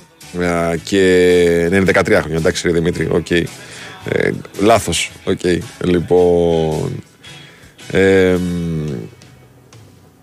για το πώς μπαίνουν τα ζευγάρια και βγαίνουν τα ζευγάρια των play-off του Champions League. Εδώ θα μπουν τώρα, είναι το μονοπάτι των πρωταθλητών. Με την ΑΕΚ να είναι πρώτη-πρώτη. Το ζευγάρι της ΑΕΚ με την ε, Dinamo Zagreb, Κοπεγχάγης Σπαρτά Πράγας, η Young Boys μόνη της, Ολύμπια με Γαλατασαράι, Σλόβαν Μπρατισλάβα με Μακάμπι Χάιφα, Κλάκσβικ Μόλντε, Αντβέρπ μόνη της και Ράκοφ ε, Τσεστόχοβα με Άρης Λεμεσού. Mm, Gonna try a little help from my friends. Do you need anybody? I need somebody to love. Could it be anybody? I want somebody to love. Would you believe in a love at first sight? Yes, I'm Λοιπόν, τα πρώτα μπαλάκια μπήκαν στα μπολάκια. Έτσι, και ανακατεύουν εκεί οι άνθρωποι της UEFA α, προκειμένου να βγουν τα πρώτα ζευγάρια για να δούμε ποιο είναι το πρώτο ζευγάρι. Μιλάμε τώρα για το, α, πρωτα- για το μονοπάτι των πρωταθλητών. Αφορά δηλαδή η διαδικασία, το πρώτο κομμάτι της διαδικασίας α, την ΑΕΚ ε, που θα μάθει πρώτη αντίπαλο στο σημερινό έτσι, τρίωρο α, κληρωσιακό. Λοιπόν, τι έχουμε εδώ; to love.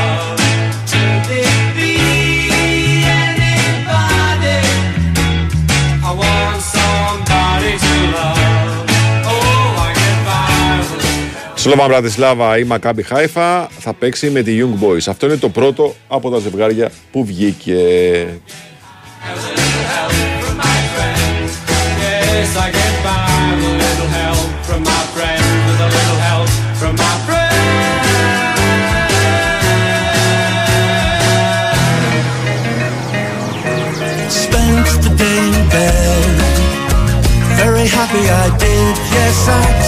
Η Adverb βγαίνει ε, δεύτερη. Αυτή είναι μόνη της, δεν έχει αντίπαλο. Έτσι. Ε, με τον νικητή του μάτς 1 η ΑΕΚ. Έτσι. Adverb ε, με την ΑΕΚ ή την Δυναμό Ζάγκρεπ. Να λοιπόν, βρ- βγήκε ο πρώτος αντίπαλος. ΑΕΚ ε, ή Δυναμό Ζάγκρεπ με την Adverb. Αυτό είναι το ζευγάρι το οποίο αφορά ε, την ε, μ, ελληνική ομάδα, την πρώτη ελληνική ομάδα που μπαίνει στις ε, κληρώσεις. And alone to make you feel that your mind isn't your own. I spent the day in bed. It's a consolation. Πρωταθλήτρια ε, Βελγίου η Adverb, ε, η οποία φέτος ε, έκανε αρκετές κινήσεις μεταγραφικές, χωρίς όμως να δαπανίσει πάρα πολλά λεφτά, με εξαίρεση ένα center back, τον William Πάτσο.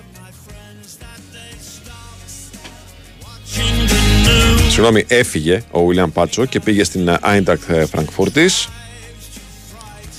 Στις αφήξεις αυτό που ξεχωρίζει είναι ε, η απόκτηση του George Ηλενικένα 16 ετών με διπλή υπηκότητα Νιγηριανός και Γάλλος ε, από την Αμιάν της Γαλλίας έναντι 6 εκατομμυρίων ευρώ ενώ πήρε και τον ε, Γιάκο Ποντρέικα τον ε, Σουηδό 20 ετών από την Έσπρογκ με 1,5 εκατομμύριο Α, και το με ελεύθερη μεταγραφή πήρε τον ε, Ετζούκε από την Τσέσκα Μόσχας και τον Λάμενς από την Μπρίζ. I spent the day in bed.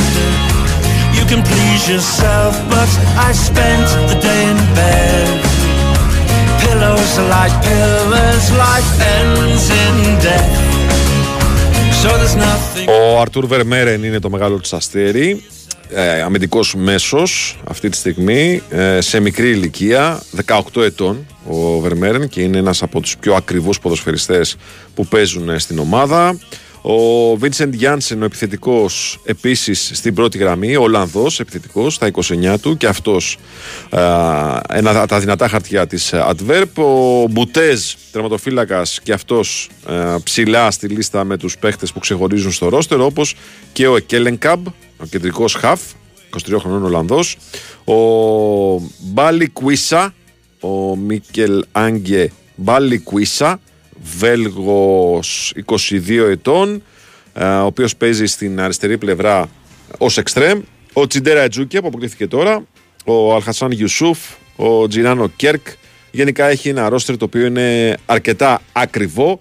Μια ομάδα η οποία έχει αρκετές δυνατότητες και είναι η αντίπαλος που θα παίξει με την ΑΕΚ αν η ΑΕΚ περάσει το εμπόδιο της Δυναμό Ζάγκρεπ.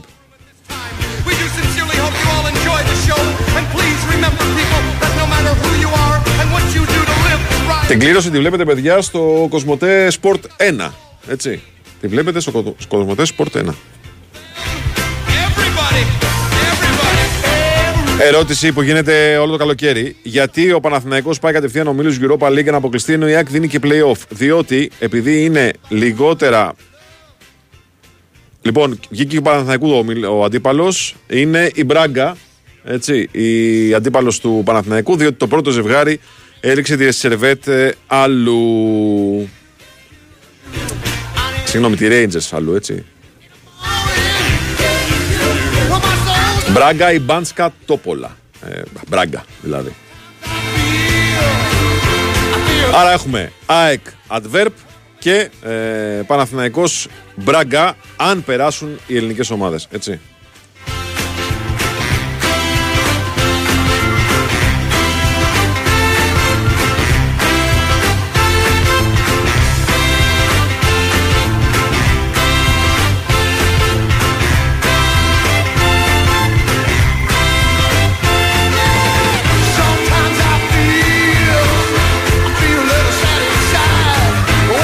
Λοιπόν, η Μπράγκα τι πήρε, πήρε τον Μπρούμα, ε, τον αριστερό εξτρέμ, ε, Πορτογάλος από την Φενερμπαχτσέ, πήρε τον Ροντρίγκο Σαλασάρ από την Σάλκε, Ρουγανός και Ισπανός, ε, κεντρικός χαφ, πήρε τον Βίτορ Καρβάλιο ε, από την ε, Ζιλ Βισέντε, αυτός είναι αμυντικός χαφ, πήρε τον Βίκτορ Γκόμες από την Εσπανιόλ στα 23 του δεξιμπάκ, πήρε τον Ιακατέ, αυτές είναι οι σημαντικότερες ε, μεταγραφές της. Και οι σημαντικότερες αποχωρήσεις είναι τρεις. Ο Μαντέιρος, ο δεξί χαφ, εξτρέμ, ο οποίος πήγε στην Al Nasr έναντι τριών εκατομμυρίων. Ο Μάριο Γκοντζάλε, ο Center For, που έφυγε για την Αμερική, για το MLS και το LA. Α, και ο Φρανσίσκο Μόουρα, που πήγε στην Φαμαλικάο έναντι ενός εκατομμυρίου ευρώ. Λοιπόν, μπράγκα κύριε Νικολογιάννη. Αν περάσεις στη Μαρσέγ, έτσι. Ε, ναι. Κοίταξε να δεις, νομίζω ότι ήταν ε, και πάλι ανάμεσα στις δύο η χειρότερη κλήρωση. πιστεύω. Όπως η χειρότερη κλήρωση στο... που βρήκε ο Παναγικός στη Μασέη. Έτσι ανάμεσα στις δύο ομάδες, αν υποθέσουμε ότι η Ρέζη περνάει τη Σερβέτ και η Μπράγκα περνάει την Τόπολα, ε, από τις δύο η χειρότερη κλήρωση είναι η Μπράγκα. Ε, διότι είναι μια ανερχόμενη δύναμη στην Πορτογαλία, είναι μια ομάδα η οποία Παγιωμένη στα ψηλά στρώματα του Πορτογαλικού ναι, πρωταθλήματος. αυτός σου λέω. Ε, Ανερχόμενη τη λέω εγώ, έχεις δίκιο εσύ που το λες παγιωμένη, Ναι, ναι. δίκιο έχεις. Είναι στις πρώτες θέσεις, είναι μια πορτογαλική ομάδα, με επιθετική ομάδα, πολύ ταλέντο. Ε, Μια πολύ δύσκολη αντίπωση. Η Rangers νομίζω θα πήγαινε περισσότερο στο physical το παιχνίδι της, Ναι. δηλαδή περισσότερο στη δύναμη και θα ήταν λίγο πιο βατό για τον Παναθηναϊκό, αλλά εντάξει, οκ. Και πάλι όμως, για να είμαστε δίκαιοι και σωστοί, εάν περάσει ο Παναμαϊκός στη Μασέη, δηλαδή κάνει αυτό που τώρα μοιάζει ε, με θαύμα, ε, ε, η Μπράγκα δεν νομίζω ότι έχει την κατάλαβε την κλάση της Μασέη. Είναι ένα, ένα κλικ πιο κάτω. Ναι. Έχουμε πει ότι στα, έτσι όπως είναι κλήρωση για τον Παναμαϊκό, τα δύσκολα είναι τώρα. Έτσι. Και τα λιγότερα δύσκολα είναι μετά. Αλλά και πάλι επαναλαμβάνω ότι θα μπορούσε να έχει αποφύγει την Μπράκα, να πέσει στη Ρέιτζες, οπότε εκεί θα μιλάγαμε για μια κατάσταση 50-50. Ενώ τώρα και πάλι η Μπράκα θα είναι το φαβορή εφόσον ο Παναγικός πέρασε τη Μασέη και πέσει πάνω στην, ε, στην Μπράκα. Έτσι το βλέπω εγώ. Ναι, το ναι. βλέπεις. Και εγώ λέω ότι το δύσκολο είναι τώρα. Ε, από την άλλη μεριά, βέβαια, εγώ την Μπράγκα την έχω φίλε σε πολύ μεγάλη εκτίμηση. Δηλαδή, εγώ, κι εγώ, κι εγώ, κι τη εγώ. θεωρώ πολύ δυνατό σύλλογο, ο οποίος έχει και μάλιστα και μια. Πώς να το πω τώρα, ένα βασικό στόχο να φτιάχνει παίχτε και να τους μοσχοπουλάει. Ακριβώς. Ε, και βλέπεις ότι επενδύει και σε νέου ποδοσφαιριστές. Είναι ένα εργοστάσιο παιχ- ποδοσφαιριστών που το έχω σε πολύ μεγάλη εκτίμηση. Πρόσφατα άλλωστε, δεν είναι πολλά χρόνια που έχει παίξει με την ΑΕΚ ε, στα κύπελα Ευρώπης η Μπραγκά. Ε, Ναι. Και ήταν ασταμάτη. Βέβαια, η ΑΕΚ και σε κακή κατάσταση τότε. Αλλά γενικά Ναι. είναι ένας ένας πολύ δυνατός αντίπαλος. Και σίγουρα έχει πέσει στη σκιά της Sporting, κυρίως της Πόρτο και της Μπενφίκα. Αλλά όταν βλέπεις την Μπενφίκα και την Πόρτο να προχωράνε τόσο πολύ στην Ευρώπη, καταλαβαίνεις ότι ο ανταγωνισμός είναι πάρα πολύ ψηλός εντός συνόρων. Να συμφωνήσουμε σε κάτι; Στο γεγονός ότι αν ο Παναθηναϊκός καταφέρει με αυτούς τους δύο αντιπάλους και μπει στους ομίλους του Champions League θα έχει κάνει όχι απλά υπέρβαση, θα έχει κάνει κάτι παραπάνω από υπέρβαση. Πραγματικά το Ναι, λέω. δεν το δηλαδή, συζητάμε. ε, πραγματικά θα έχει, θα έχει φτιάξει από το καλοκαίρι όλη τη χρονιά με τον καλύτερο τρόπο. Ε, διότι και στις δύο περιπτώσεις έχει πέσει. Στη Μασέικ που είναι μια top επίπεδο ομάδα και αμέσως μετά πέσει στην Πράγκα που είναι και αυτή μια πολύ καλή ομάδα. Ναι. Μια ομάδα που μπορεί να μην είναι ρε παιδί μου Μπενφίκα αλλά ανταγωνίζεται την Μπενφίκα όμως στο, στο πρωτάθλημα Πορτογαλίας. Ναι, ναι, ναι. Έτσι και τη δυσκολεύει και την κερδίζει και κατάλαβες. Ε, εντάξει, χρειάζεται, χρειάζεται υπερβάσεις. Ούτε Πόρτο είναι. Χρειάζεται Αλλά οκ. υπερβάσεις. Χρειάζεται υπερβάσεις ο Παναθηναϊκός. Πάρα πολύ μεγάλες Έτσι. υπερβάσεις χρειάζεται. Δηλαδή και στις δύο περιπτώσεις είναι το απόλυτο αουτσάιντερ. Περισσότερο με τη Μαρσέιγ, λιγότερο με την Μπράγκα, αλλά και πάλι ε, η κλήρωση, δηλαδή ανάμεσα στις δύο σίγουρα πιο βατή θα ήταν, ε, θα ήταν οι Rangers. Το θέμα είναι ένα βήμα τη φορά, φίλε. Έτσι. Και το πρώτο Εγώ βήμα, μαζί σου είμαι. το πρώτο βήμα έχει Εγώ να κάνει με τη μαζί σου Μαρσέιγ. Το, το βασικό βήμα της σεζόν έγινε με την Νύπρο. Αυτό ήταν Αυτό, το. που λες είναι το πιο, αυτό που λες είναι το πιο σωστό. Έτσι. Μια και έχουμε την, κου- τώρα μου δίνει μια ωραία πάσα να πω το εξής. Τα καλοκαιρινά προκριματικά σε, για οποιαδήποτε, σε οποιαδήποτε διοργάνωση είναι βουνό, είναι γολγοθάς για όλες τις ομάδες. Έχουμε δύο ομάδες να αποκλείονται από πολύ ποδέστερες. Η Φερεσβάρος αποκλείστηκε από μια ομάδα από τα νησιά Φερόες, έτσι. Η Γκένκα αποκλείστηκε από τη Σερβέτ, παίζοντας με παίκτη Και παραπάνω. Βασιλεία από την Τομπόλ. Μπράβο. Δεν υπάρχει εύκολο παιχνίδι στα προκριματικά του Champions League και των άλλων και του Europa League και του Conference League πόσο μάλλον στα προκριματικά του Champions League. Ο Παναγικός λοιπόν πήγε σε μία αναμέτρηση με την Δνήπρο με την περιεργώσα ατμόσφαιρα να λέει ότι αν δεν προκριθεί με την Δνήπρο θα είναι αποτυχία. Μμμ. Έτσι δεν άκουγες; Βέβαια. Και όχι μόνο πήγε και προκρίθηκε, το έκανε και με άνεση. Δηλαδή πήγε και έτσι 3-1 εκτός έδρας που ήταν το πιο βασικό το πρώτο βήμα. Και βε- ναι, στο δεύτερο, μήνα όλοι, στο δεύτερο παιχνίδι όλοι λέμε ότι δεν έπαιξε καλά Παναγικός. Παρ' όλα αυτά τα αποκρίθηκε. Πήρε μια πρόκληση με, χωρίς να χάσει, με ισοπαλία. Έχει πάρει μια πρόκληση όπου υποχρεούται να πάρει είχε το πρέπει με κεφαλαία γράμματα με μια νίκη και μια ισοπαλία. Και αν ψάξεις λίγο το παρελθόν, δεν νομίζω θα βρεις πολλές προκρίσεις του Παναθηναϊκού με τέτοια αποτελέσματα. Μιλάμε για ομαδάρες του Παναθηναϊκού τώρα, έτσι. Δηλαδή για να σου δώσω να καταλάβεις, η ομαδάρα της πολυμετοχικότητας έχασε σε τέτοιο προκριματικό 3-1 της Σπάρτα Πράγας ε, ε, εκτός έδρας και την κέρδισε 3-0 εδώ και πέρασε.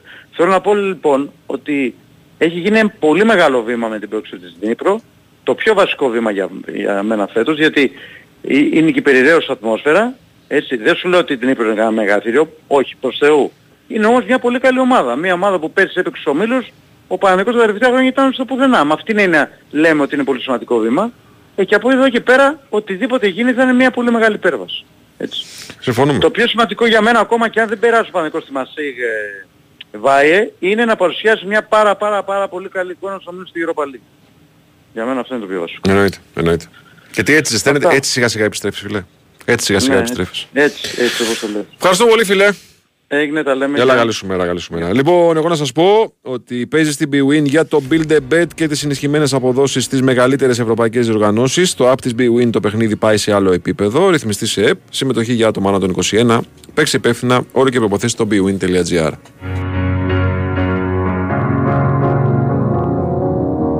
Cause you're a sky, cause you're a sky full of stars.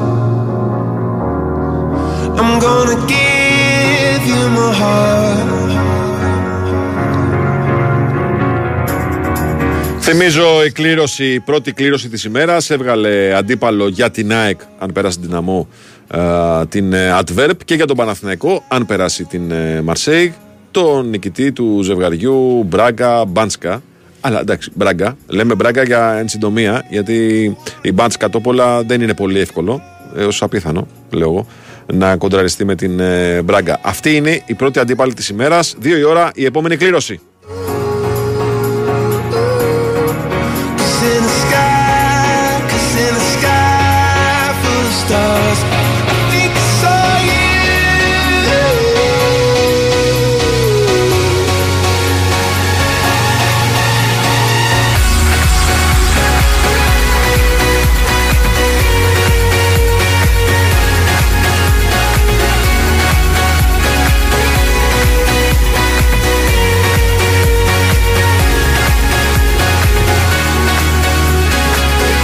Λοιπόν, Κώστας και Τζόγλου είναι μαζί μας. Adverb την οποία την ξέρει η ΑΕΚ, φίλε Κώστα, έτσι; Και αυτή μας ξέρει. Και αυτή σας ξέρει, ναι, εντάξει. Αλλά δεν έχει καλές αναμνήσεις. Η αλήθεια Η είναι. Adverb όχι. Η αλήθεια είναι αυτή. Έτσι. Η αλήθεια είναι αυτή. Πώς το δες; Εντάξει, τώρα κοίτα. Ε, δεν είναι άσχημη κλήρωση νομίζω. Μμμ, μμμ. Αλλά πρέπει τώρα η ΑΕΚ να περάσει την άμμο. Δηλαδή τώρα ήδη αυτή τη στιγμή ε, πώς το λένε, γουρσουζεύουμε. αλλά, αλλά αφού, αφού μας καλεί το επαγγελματικό καθήκον, εντάξει, κοίτα, ε, έχει, για μένα έχει ένα καλό. Δηλαδή σίγουρα υπάρχουν, ε, υπάρχουν ομάδες που θα προκύψουν μάλλον ομάδες από τα ζευγάρια τα άλλα πιο αδύναμες. Μμμ. Αλλά υπάρχει ένα καλό εδώ πέρα ότι θα, θα είναι πιο, ε, πιο ανέτοιμη σε ρυθμό και από την ΑΕΚ. Δηλαδή έχει φτάσει μέχρι εδώ χωρίς να παίξει. Ε, αυτό θα Έχει είναι ξεκινήσει το πρώτο πρωτάθλημά της όμως, ε. Δύο αγωνιστικέ. παιχνίδι. Ναι, δεν είναι όμως το ίδιο. Ναι, Δεν συμφωνώ, είναι το συμφωνώ, ίδιο. ναι. Θε- Θεωρώ δηλαδή ότι δεν είναι το ίδιο. Η, η ΑΕΚ θα έχει δύο ευρωπαϊκά μάτς, νοκάουτ, ίδιες συνθήκες. Τώρα το τοπικό πρωτάθλημα σίγουρα μετράει σε, για το ρυθμό, έχει ξεκινήσει, αλλά ό- όπως και να έχει δεν, δεν, είναι, δεν είναι το ίδιο. Δηλαδή καλύτερα να έχεις δύο ευρωπαϊκά μάτς παρά δύο από άποψη ρυθμού μιλάω. Μμμ. Παρά παιχνίδια πρωταθλήματος. Ε, εντάξει, είναι μια ομάδα που σίγουρα η ΑΕΚ μπορεί να την αποκλείσει. Αυτό. Σου είχε κάνει τίποτα εντύπωση βλέποντά την. Μου είχε κάνει εντύπωση ειλικρινά το πόσο μεγάλη διαφορά είχε, υ- υπήρχε στο, στο δε- αυτό βέβαια δεν θα παίξει κανένα φοβερό ρόλο στα παιχνίδια αυτά, αλλά μου είχε κάνει φοβερή εντύπωση πόσο μεγάλη διαφορά είχε η δεύτερη ομάδα της ΑΕΚ ας πούμε, που μπήκε στο δεύτερο μήχρονο με τη δεύτερη ομάδα της Αντρού που μπήκε. Δηλαδή δε- δε- δε- δεν είδαμε τον Αθανασιάδη στο δεύτερο μήχρονο. Μμ. Στο, στο πρώτο ημίχρονο, στο πρώτο ημίχρονο ε, παρότι η ΑΕΚ ε, κέρδισε στο πρώτο μάτς, να το πω έτσι, ημίχρονο μάτς, πείτε το πώς Ναι, θέλετε, ναι, ναι, ναι. γιατί Στο πρώτο θυμάστε, σετ τέλος πάντων, ναι. Μπράβο. Στο πρώτο σετ που ήταν η βασική ας πούμε και των δύο ομάδων, η πιο βασική τέλος πάντων, ε, εντάξει, ήταν μια ομάδα που δημιούργησε και αυτή τις καταστάσεις της, έσωσε και ο Στάνκοβιτς ε, κανένα δυο. Ε, εντάξει, πρωταθλήτρια Βελγίου είναι, Μμμ.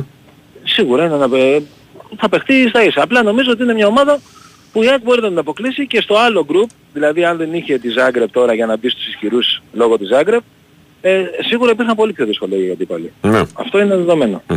Αυτό είναι δεδομένο. Άρα ε, για μένα παραμένει ο πιο δύσκολος αντίπαλος για- στον δρόμο για τους ομίλους της Champions League παραμένει η Δυνάμω. Παρα... Χωρίς να λέω ότι ο επόμενος γύρος θα είναι εύκολος ή κάτι τέτοιο, σε καμία περίπτωση. Ισχύει Απλά- όμως ότι ο τρίτος προγραμματικός είναι πιο δύσκολος από τα playoff. Ακριβώς, ακριβώς. Έτσι. Ναι, και, και έχει συμβεί και άλλες φορές και στο παρελθόν θυμάσαι σε Ναι. σπίτι, στην ΑΕΚ και γενικά μπορεί να συμβεί. Ναι. Μπορεί να συμβεί. Ωραία. Κώστα μου, σε ευχαριστούμε για, αυτή, Αυτά. για, αυτή τη- Κι εγώ. για αυτό Κι εγώ. το Να όχι είστε καλά. κουρσουριασμά, την, την άποψούλα για το μάτς ε, με την... Θα με πάρετε ε, και για το Europa. Ε, όχι μωρέ. Δεν ασχολούμαστε με την Europa. Θέλω να σε πάρουμε με την Europa, όχι. Για, τη- για την αντικατεμιά, αλλά άστο, όχι, γιατί θα πρέπει να μιλάω με δεδομένο ότι αποκλείστηκε η ΑΕΚ. Ε, Οπότε μα ας ακριβώς. τα Δεν θέλω να μας το πούμε κάνουμε αύριο. αυτό. Δεν θέλω να μας το κάνουμε αυτό. θα τα πούμε αύριο. Γεια σου φίλε, γεια σου φίλε. Έγινε, έγινε, Λοιπόν, η Adverb μέχρι στιγμής ε, έχει σε εξέλιξη το πρωτάθλημα του Βελγίου. Έχει μία νίκη, μία ήττα. Ε, ξεκίνησε με νίκη κόντρα στην Circle Breeze την πρώτη αγωνιστική. Δεν σκόραρε κάποιος δικός της παίχτης. Με αυτογκολ του Jesper Ντάλαντ στι καθυστερήσεις του πρώτου ημιχρόνου πήρε τελικά την νίκη με 1-0 ε, κόντρα στη Circle Breeze. Και τη δεύτερη αγωνιστική έχασε από την Anderlecht με 1-0 εκτός έδρας. Ε, με γκολ ε, στις καθυστερήσεις του πρώτου ημιχρόνου με πέναλτι του Κάσπερ Ντόλμπεργκ. Γενικά φαίνεται να έχει μια δυσκολία στο σκοράρισμα ε, στο η Adverb στα, φ- στα πρώτα- πρώτα δύο αυτά παιχνίδια σε ένα βέλγικο πρωτάθλημα που έχουν ξεκινήσει με 2 στα 2 τρεις ομάδες. Η Union Saint Gilloise, η Γάνδη και η Saint Truiden έχουν 6 βαθμούς. 4 έχει η Eupen και η Breeze και από τρεις βαθμούς έχουν αρκετές ομάδες μεταξύ των οποίων και η Adverb.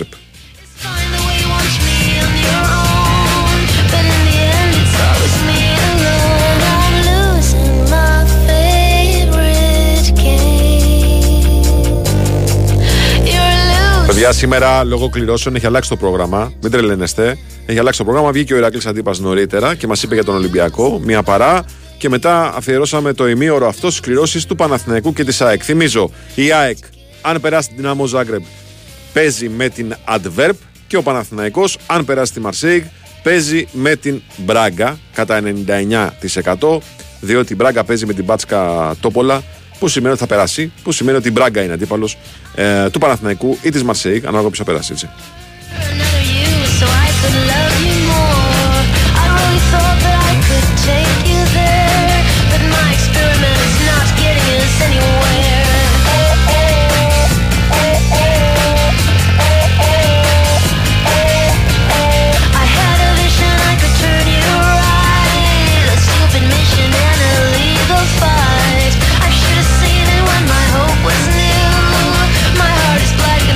Λοιπόν, η Adverb η οποία ε, είναι η αντίπαλος που περιμένει την ΑΕΚ ή την Ταμο Ζάγκρεπ.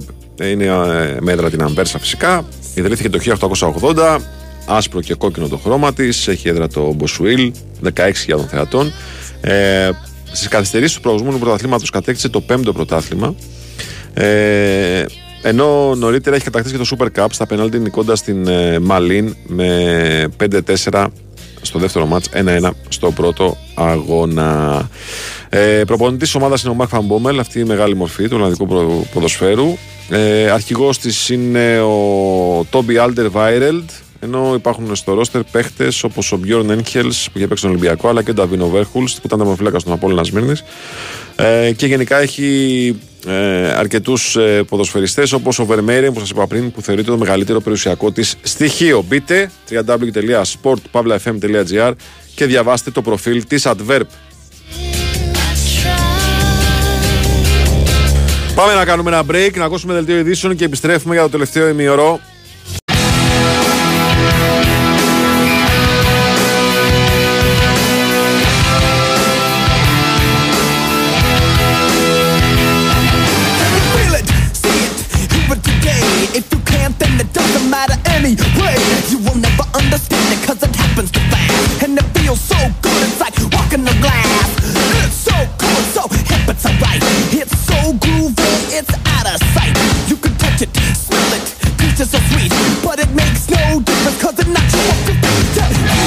Λοιπόν, εδώ μας επιστρέψαμε λίγο μετά τη μία και μισή. B-Win Sport FM 94,6. Συνεχίζουμε σε μέρα κληρώσεων εδώ με Νέα Χιαζόπουλο στην τεχνική και μουσική επιμέλεια. Τη Βαλαντίνα Νικολακοπούλου στην οργάνωση παραγωγής της εκπομπής. Βάιο Σούτσικα στο μικρόφωνο. Θυμίζω ότι η κληρωτίδα μίλησε και βγήκανε τα έξι ζευγάρια των playoff ε, του Champions League. Ε, θυμίζω ότι η ΑΕΚ θα παίξει με την Adverb, η ΑΕΚ ή η Dinamo Zagreb. Πρέπει να περάσει η ΑΕΚ Dinamo Zagreb για να παίξει με την Αντβέρπ. Και ο Παναθηναϊκός ε, θα παίξει με την ε, Μπράγκα ή την Μπάτσκα Τόπολα.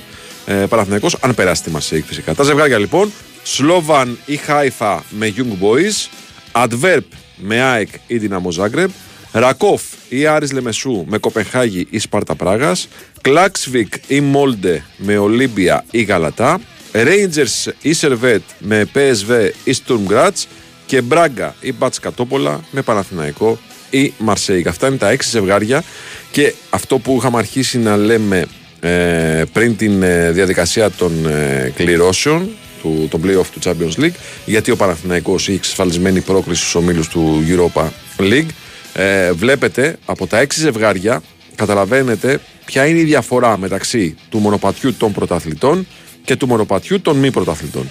Επειδή λοιπόν ε, δίνονται τέσσερα εισιτήρια από το μονοπάτι των πρωταθλητών και δύο μόλις εισιτήρια από το μονοπάτι των μη πρωταθλητών, η UEFA πρημοδοτεί τις ομάδες που συμμετέχουν στο δεύτερο, δηλαδή στο μονοπάτι των μη πρωταθλητών, δηλαδή όπως ο Παναθηναϊκός, ε, πρημοδοτεί ε, όσες προκριθούν από τον δεύτερο προκριματικό γύρο του Champions League. Περνάς από εκεί και έχεις απευθείας θέση στους ομίλους του Europa League.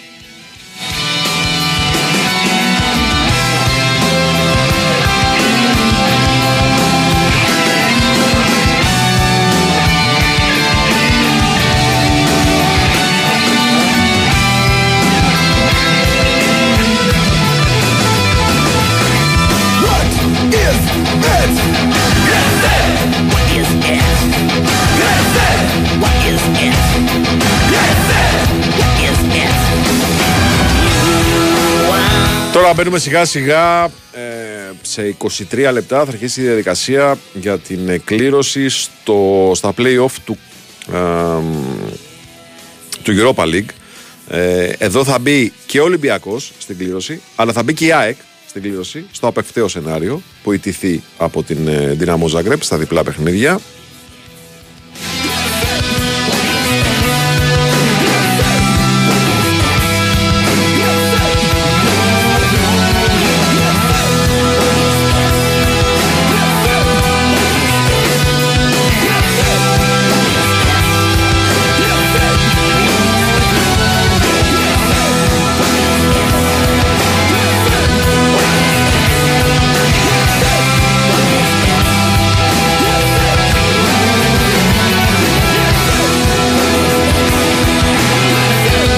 Play-off λοιπόν του Europa League, ε, η πιθανή αντίπαλη του Ολυμπιακού είναι συγκεκριμένη. Είναι ο Άγιαξ, η Λίντσερ, η Αμπερντίν, Τσουκαρίτσκι, η Ζόρια Λουχάνξ και η Ουνιόν Σεν Σιλουάζ. Ε, αυτή είναι η πιθανή αντίπαλη του Ολυμπιακού στα play-off του Europa League. Είπαμε η διαδικασία αυτή θα αρχίσει σε περίπου 22 λεπτά στις 2 η ώρα.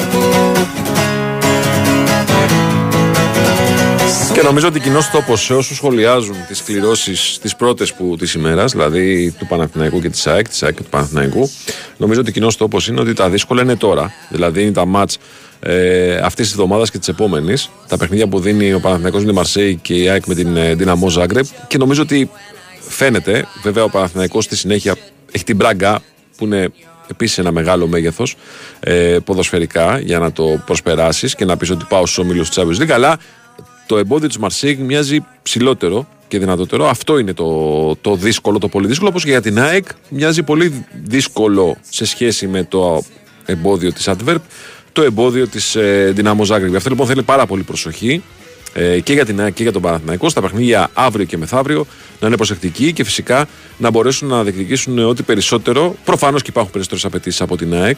Ε, μ, γιατί και ε, είναι άλλος, άλλο το επίπεδο, της, του- το επίπεδο του αντιπάλου που αντιμετωπίζει, την Dinamo Zagreb, αλλά δεν πάβει να είναι μια δύσκολη αποστολή.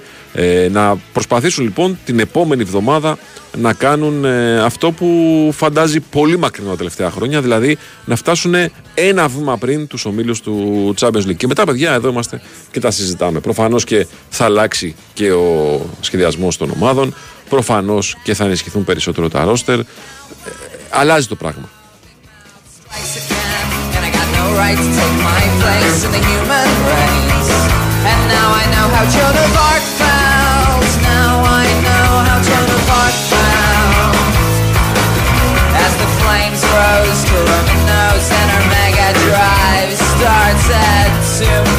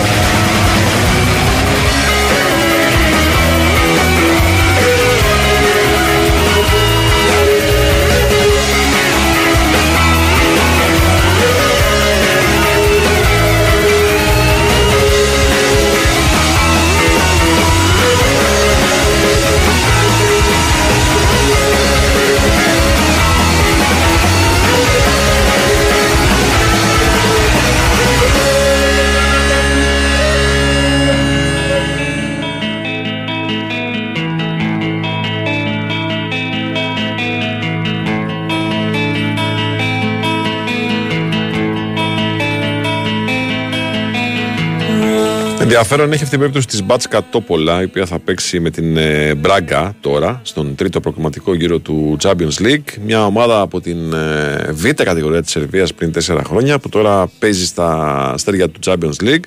Ε, Μπάτσκα Τόπολα, με λίγες πιθανότητες φυσικά. Ε, αλλά έχει μια πολύ ενδιαφέρουσα ιστορία. Μπορείτε να την ε, δείτε σε λίγο και στο site του BWIN Sport FM.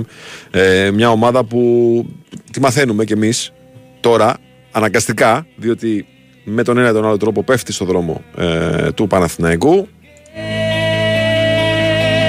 Αλλά πάμε να μιλήσουμε όχι μόνο για Adverb αλλά και για την Αμό Ζάγκρεπ γιατί είναι αυτό το μεγάλο, το μπροστά εμπόδιο που έχει να περάσει η ΑΕΚ. Ο Γιώργος Τσακύρης είναι μαζί μας. Καλημέρα σας κύριε, τι κάνετε; Γεια σας κύριε Βάη, τι κάνετε, πώς είστε; Όλα καλά, δόξα τω Θεώ. Όλα καλά. Όλα καλά. Ναι, αυτό είναι το εμπόδιο, αυτό είναι το πιο σημαντικό τεστ για την ΑΕΚ, υπό την έννοια ότι για μένα είναι και φαβορή για την πρόκληση δυνάμω. Α, έτσι λες, ε. Ορίστε. Λες ότι είναι φαβορή η δυνάμω. Ναι, ναι, ναι. Ε, εντάξει, το έχει δείξει η ιστορία της τα τελευταία πέντε χρόνια στην Ευρώπη. Είναι στο ranking το, το 38 της UEFA. Δεν θυμάμαι κάποια ηλικία, μα θα έχει φτάσει στο 50 που λέει ο λόγος αυτή τη στιγμή μιλάμε. Οπότε δεν, δεν μπορείς να μην το υπολογίσεις. Επιπρόσθετα το Αμα- ε, Βάιε, όταν έγινε η κλήρωση έπαιζε ο ισχυρός με τον ανίσχυρο. Ισχυρή είναι η Ντιναμό Ζάγκρεμπ και ανίσχυρη είναι η ΑΕΚ.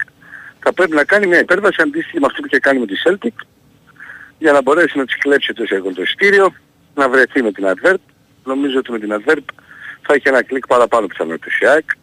Αν κρίνουμε και από το πρόσφατο τεστ που είδαμε στην Ολλανδία, ε, στο γήπεδο μάλλον στην- στο Βέλγιο, να είναι πιο συγκεκριμένο, στο βοηθητικό της ε, Αντβέρπ. Βέβαια θα είναι διαφορετικό το κόνσεπτ των αγώνων, αλλά σίγουρα έχει και μια, έτσι, μια εικόνα γραφής που μπορεί να δίνει δικαίωμα στην ΑΕΚ να περι- για περισσότερο να ελπίζει για τους ομίλους του Champions League, εφόσον όμως σε περάσει το πιο δύσκολο εμπόδιο που είναι αυτό των ε, πρωταθλητών Κροατίας, που είναι έτοιμη ομάδα, έμπειρη. Δυστυχώς δεν της έφυγε κανείς. Όχι, ήρθα, έρχονται όλοι έτσι.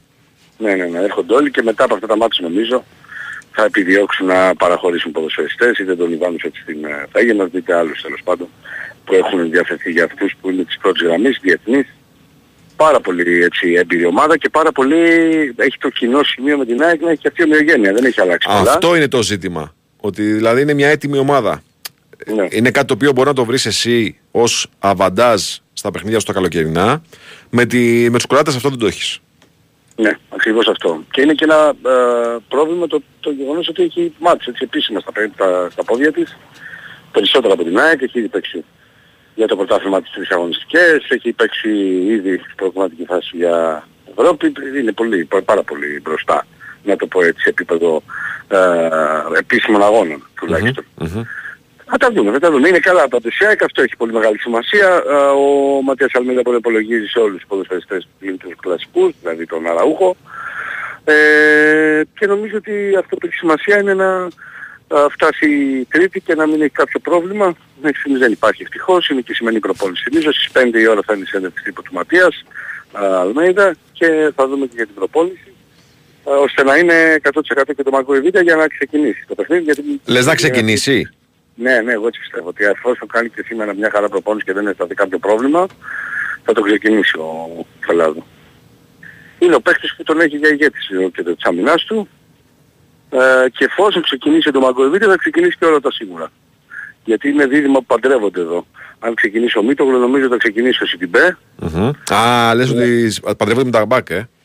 Ναι, αυτό που ε, εγώ μεταφέρω κα- για α, πάντα με αυτή τη λογική πηγαίνω, αυτά που βλέπω στη δουλειά που κάνει ο coach και αυτά που είδα και στο βασικό στάδιο προετοιμασίας, ντουμπλάρει τα ζευγάρια ανάλογα τα χαρακτηριστικά τους. Επειδή ο Β' ανεβαίνει πολύ με την μπάλα, θέλει ένα επιστημονικό back πίσω, ώστε να μπορεί να γυρίσει και να μην τρώει μπάλες στην πλάτη η ομάδα. Ε, στο ζευγάρι μη το γλουσιτιπέ δεν ανεβαίνει το ίδιο ο Έλληνας κεντρικός αμυντικός σκοπίμος με αποτέλεσμα να παίζει όλη την πλευρά πολύ πιο εύκολα ο Γάλλος ε, Μπακ και αυτό το είδαμε και με την Τραπεζοσπορ για παράδειγμα να συμμετέχει στα 2 από τα 3 κόλλη μου, έχει κάνει πολύ μεγάλο μάτς. Αλλά έχει την ελευθερία αυτή γιατί το, το στόπερ του δεν ανεβαίνει στις γραμμές με αυτόν και μπορεί mm-hmm. να του κάνει την πλάτη, γι' αυτό το λέω. Ε, αν θες μια εικόνα ενδεκάδας νομίζω ότι την έχουμε πάνω κάτω, ο Στάκοβιτς έχει ένα μικρό προβάδισμα α, για κάτω από τα δοκάρια δεξιά θα είναι ο Ρότα αριστερά, έχω αφή κεντρικό αμυντικό δίδυμο μου κουτί με το βίντεο εφόσον είναι 100% ξαναλέω ο Κράτης. Στα χάφ ο Γιόνσον με τον α, Σιμάνσκι, αριστερά θα πάει Πινέδα δεξιά ο Ελίασον και ο Τσούμπερ με τον Γκαρσία στην γραμμή κρούση της ΑΕΚ. Αυτή θα είναι η πρώτη 11 ή τουλάχιστον η πρώτη σκέψη του coach. Ε, Με δεδομένο ότι δεν θα υπάρχει κάποιο πρόβλημα έτσι, στην εξέλιξη της ημέρας που μιλάμε. Εντάξει, ε, το πες δύο φορές. Ε, τι θες να το καρφώσεις; Το λέω, το ξαναλέω εγώ γιατί φοβάμαι. Να το καρφώσεις Φοβάμαι. θέλεις; Έτσι ακριβώς, Εντάξει. να το καρφώσω. Ε, έτσι Να κι μην αλλιώς, γίνει. έτσι κι αλλιώς τώρα μια μέρα πριν την προπόνηση, τι, προ, τι, ε, τι- πριν το μάτς τι προπόνηση θα κάνουμε; Ξέρω εγώ και εγώ ε, και, ξέρεις Βάη, έχουμε ζήσει πολλά, Ναι. τα έχουμε δει όλα τα έργα. Ε, η κληρώσεις είναι και μούτζα, δεν μας κάθηκε μια καλή, δηλαδή και τώρα στο γκρουπ που είχαμε θα μπορούσαν να κάτσουν όλους οι άλλοι εκτός από την Adverb. Τι προτιμούσες εσύ Ε, δηλαδή; ε, Τι προτιμούσες; Τι προτιμούσες; Εντάξει, οποιαδήποτε άλλη. Θα να σου πω την αλήθεια. Εντάξει, Δεν θα πάντως, είχα πρόβλημα με οποιαδήποτε άλλη πριν της Adverb. ναι, η αλήθεια Όχι είναι... γιατί είναι σούπερ ομάδα και... Αλλά ε, εντάξει, νομίζω ότι και αυτή είναι λίγο πιο μπροστά από όλους σε επίπεδο αγωνιστικής ετοιμότητας ε, και είναι και μια πολύ σημαντική ζαριά για αυτούς Μμμ. να μπουν στους ομίλους του Champions League. Έχει προσωπικότητες, τέλος πάντων, εντάξει. Δεν πειράζει. Καλό είναι στα δύσκολα να μαθαίνεις για να παίζεις στο, τα... στο όριο. Εντάξει, ρε φίλε, και εσύ το έκανες λίγο λύσα τώρα. Το έκανες λίγο λύσα και εσύ. Αφού αφρενάριστη πήγε η ΑΕΚ. Και πηγαίνει η ΑΕΚ και πάει- καλά να είναι, έτσι. Δηλαδή, Μπορεί μακάρι να είναι όλες οι ελληνικές ομάδες αφρενάριστες και να πάνε καλά και να περάσουν ε, όλοι. βέβαια, βέβαια. Α, βέβαια. εντάξει, θα μπορούσα να χαμογελάσει και λίγο και στους άλλους. Και στον Παναθηναϊκό για παράδειγμα. Ναι. Λίγο παραπάνω. Ξέρω εγώ, η Μπράγκα είναι κάτι, πώς θα γίνει. Ε, η Μπράγκα είναι, η Μπράγκα ναι, είναι, Ε, είναι μπελάς. Ε, αυτό, Είναι αυτό μπελάς. ακριβώς. Είναι Δηλαδή, μπελάς. υπήρχαν και πιο βατά αυτό. Δηλαδή στο υπογκρούπ με την, ε, τη Ντιναμό Ζάγκρεμπ που τον έπεσε η ΑΕΚ, Ναι. οι υπόλοιπες ήταν πολύ πιο βατές. Ναι. Όλες. Ε, έπε- έπεσε στο μοναδικό ζευγάρι που ήταν και το πιο δυνατό να το πω έτσι. Δεν λέω ότι είναι, ξέρεις, ε, ομάδες ε, βουνό που, που σε άλλες περιπτώσεις και σε, στο πρόσφατο παρελθόν θα λέγαμε ότι τις έχουμε όλες οι ελληνικές ομάδες. Ε, αυτή την τελευταία πενταετία νομίζω ότι δεν μπορούμε να το πούμε για καμία άλλη ομάδα αυτό. Όχι, όχι. Αλήθεια. Δυστυχώς, όπως έχουμε φέρει. Γιώργο, ε, λίστα, θα γίνει καμιά αλλαγή, προκυ- προκύπτει ότι μπορεί να γίνει κάποια αλλαγή ενώπιση του μάτς; Θα μου κάνει έκπληξη. Ναι. Δεν, δεν μπορεί να αποκλείσει το ενδεχόμενο να συμπεριληφθεί ας πούμε ο Πόνς επειδή θα βλέπουμε τον ορίζοντα το δεύτερο μάτς, έτσι. Μμμ. Ε, και ίσως εκεί να το σκέφτεται για να έχει έναν ακόμα φόρ πολύ μεγάλης κλάσης για να τον έχει ήδη stand-by αν και εφόσον αχρίαστος που λέμε να είναι. Ε, δεν το αποκλείω γιατί ποτέ δεν ξέρεις και τι γίνεται στα παιχνίδια και με τον Λιβαγκιασέ και με οποιοδήποτε ποδοσφαιριστή. Αλλά αυτή τη στιγμή μιλάμε δεν έχουμε κάποια εξέλιξη ε, εισόδου να το πω έτσι του Πόνσε για παράδειγμα στη λίστα της αλλαγής. Δεν, δεν το αποκλείω. Κοίταξε, θα, θα, θα ήταν ε, λογικό, λογικό. Θα μπορούσε να εξηγηθεί αν η ΑΕΚ είχε φορτσάρει τις ημέρες που πήρε τον Πόντσε να πάρει κάποιο στόπερ, ξέρεις, να τον βάλει στο λογαριασμό, Ναι. δεδομένου και του προβλήματος που προέκυψε με το Βίντα. Αλλά αφού λύθηκε το Βίντα και η ΑΕΚ δεν κινήθηκε για κάποιο στόπερ τώρα, εντάξει, η αλήθεια είναι ότι ναι, γιατί να την αλλάξει την, την ομάδα τώρα, δεν υπάρχει κανένας λόγος. Έτσι κι Δεν αλλιώς είναι- έχει πολλές λύσεις μπροστά η ΑΕΚ για να... Έχεις απόλυτο δίκιο. Για αφενός αφετέρου ε, και ποδοσφαιρικά είναι λίγο, πώς να το πω, μπορεί να χαρακτηριστεί και άδικο στο κεφάλι κάποιον. Ε, το θέμα να γίνει η δουλειά μας. Ε, Το θέμα να γίνει η δουλειά μας, Γιώργο, τώρα. Καλά εννοείται. Όχι να είμαστε εννοείται, δικαίοι. Δεν το συζητάμε αυτά. Δεν Έτσι. το συζητάμε αυτά. Απλά αυτό δεν είναι και πρωτοβουλία ότι μπορεί να δηλωθεί αμέσως, ξέρεις, Ναι. ε, ότι έχει μπει.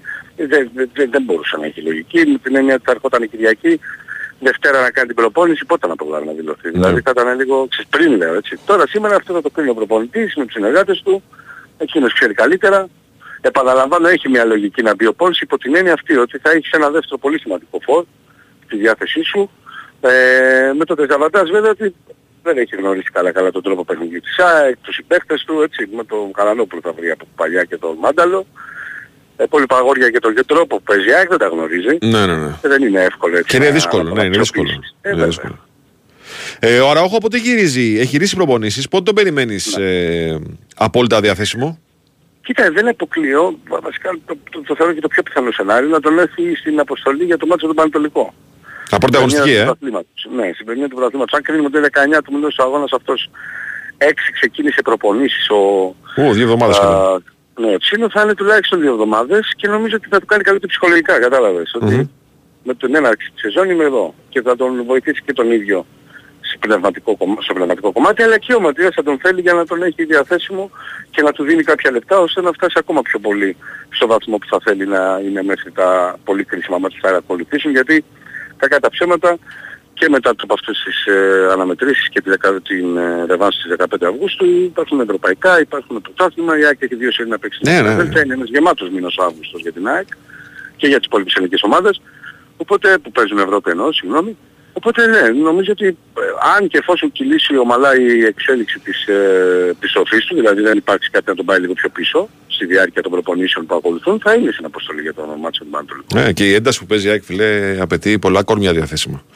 Ακριβώς. Έτσι. Ακριβώς όπως το λες. Ναι. Ακριβώς όπως το λες. Ναι. Μπορεί να μην είναι για τα τρία πρώτα μάτς, αλλά για, το, για, για να κλείσει από, τις, από αύριο μέχρι το τέλος του Αυγούστου νομίζω θα χρειαστεί παραπάνω από 20 παίκτες, άρα νομίζω ότι και ο Κώστας Βέβαια. το έλεγε το, το, μεσημέρι, το πρωί. Βέβαια. Ότι θα χρησιμοποιήσει τουλάχιστον 22 ποδοσφαίρες μέχρι το τέλος του μήνα, σίγουρα, όντως. Μμμ, μμμ. Είναι Ωραία. πολλά τα μάτς. Ωραία. Γιώργο μου, σε ευχαριστώ πάρα πολύ. Να είσαι καλά, Βάη, καλή Καλή σου συνέχεια. μέρα, καλή σου μέρα. Λοιπόν, θα μπούμε σιγά σιγά σε διαδικασία κλήρωσης ε, Playoff Europa League. Οπότε, Βαλεντίνα, να πάμε σιγά σιγά στο δελτίο ειδήσεων.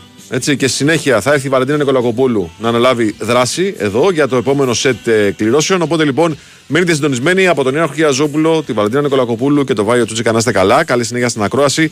Ακολουθεί η Βαλεντίνα με σετ κληρώσεων για Europa League και Europa Conference League. Καλή συνέχεια στην ακρόαση.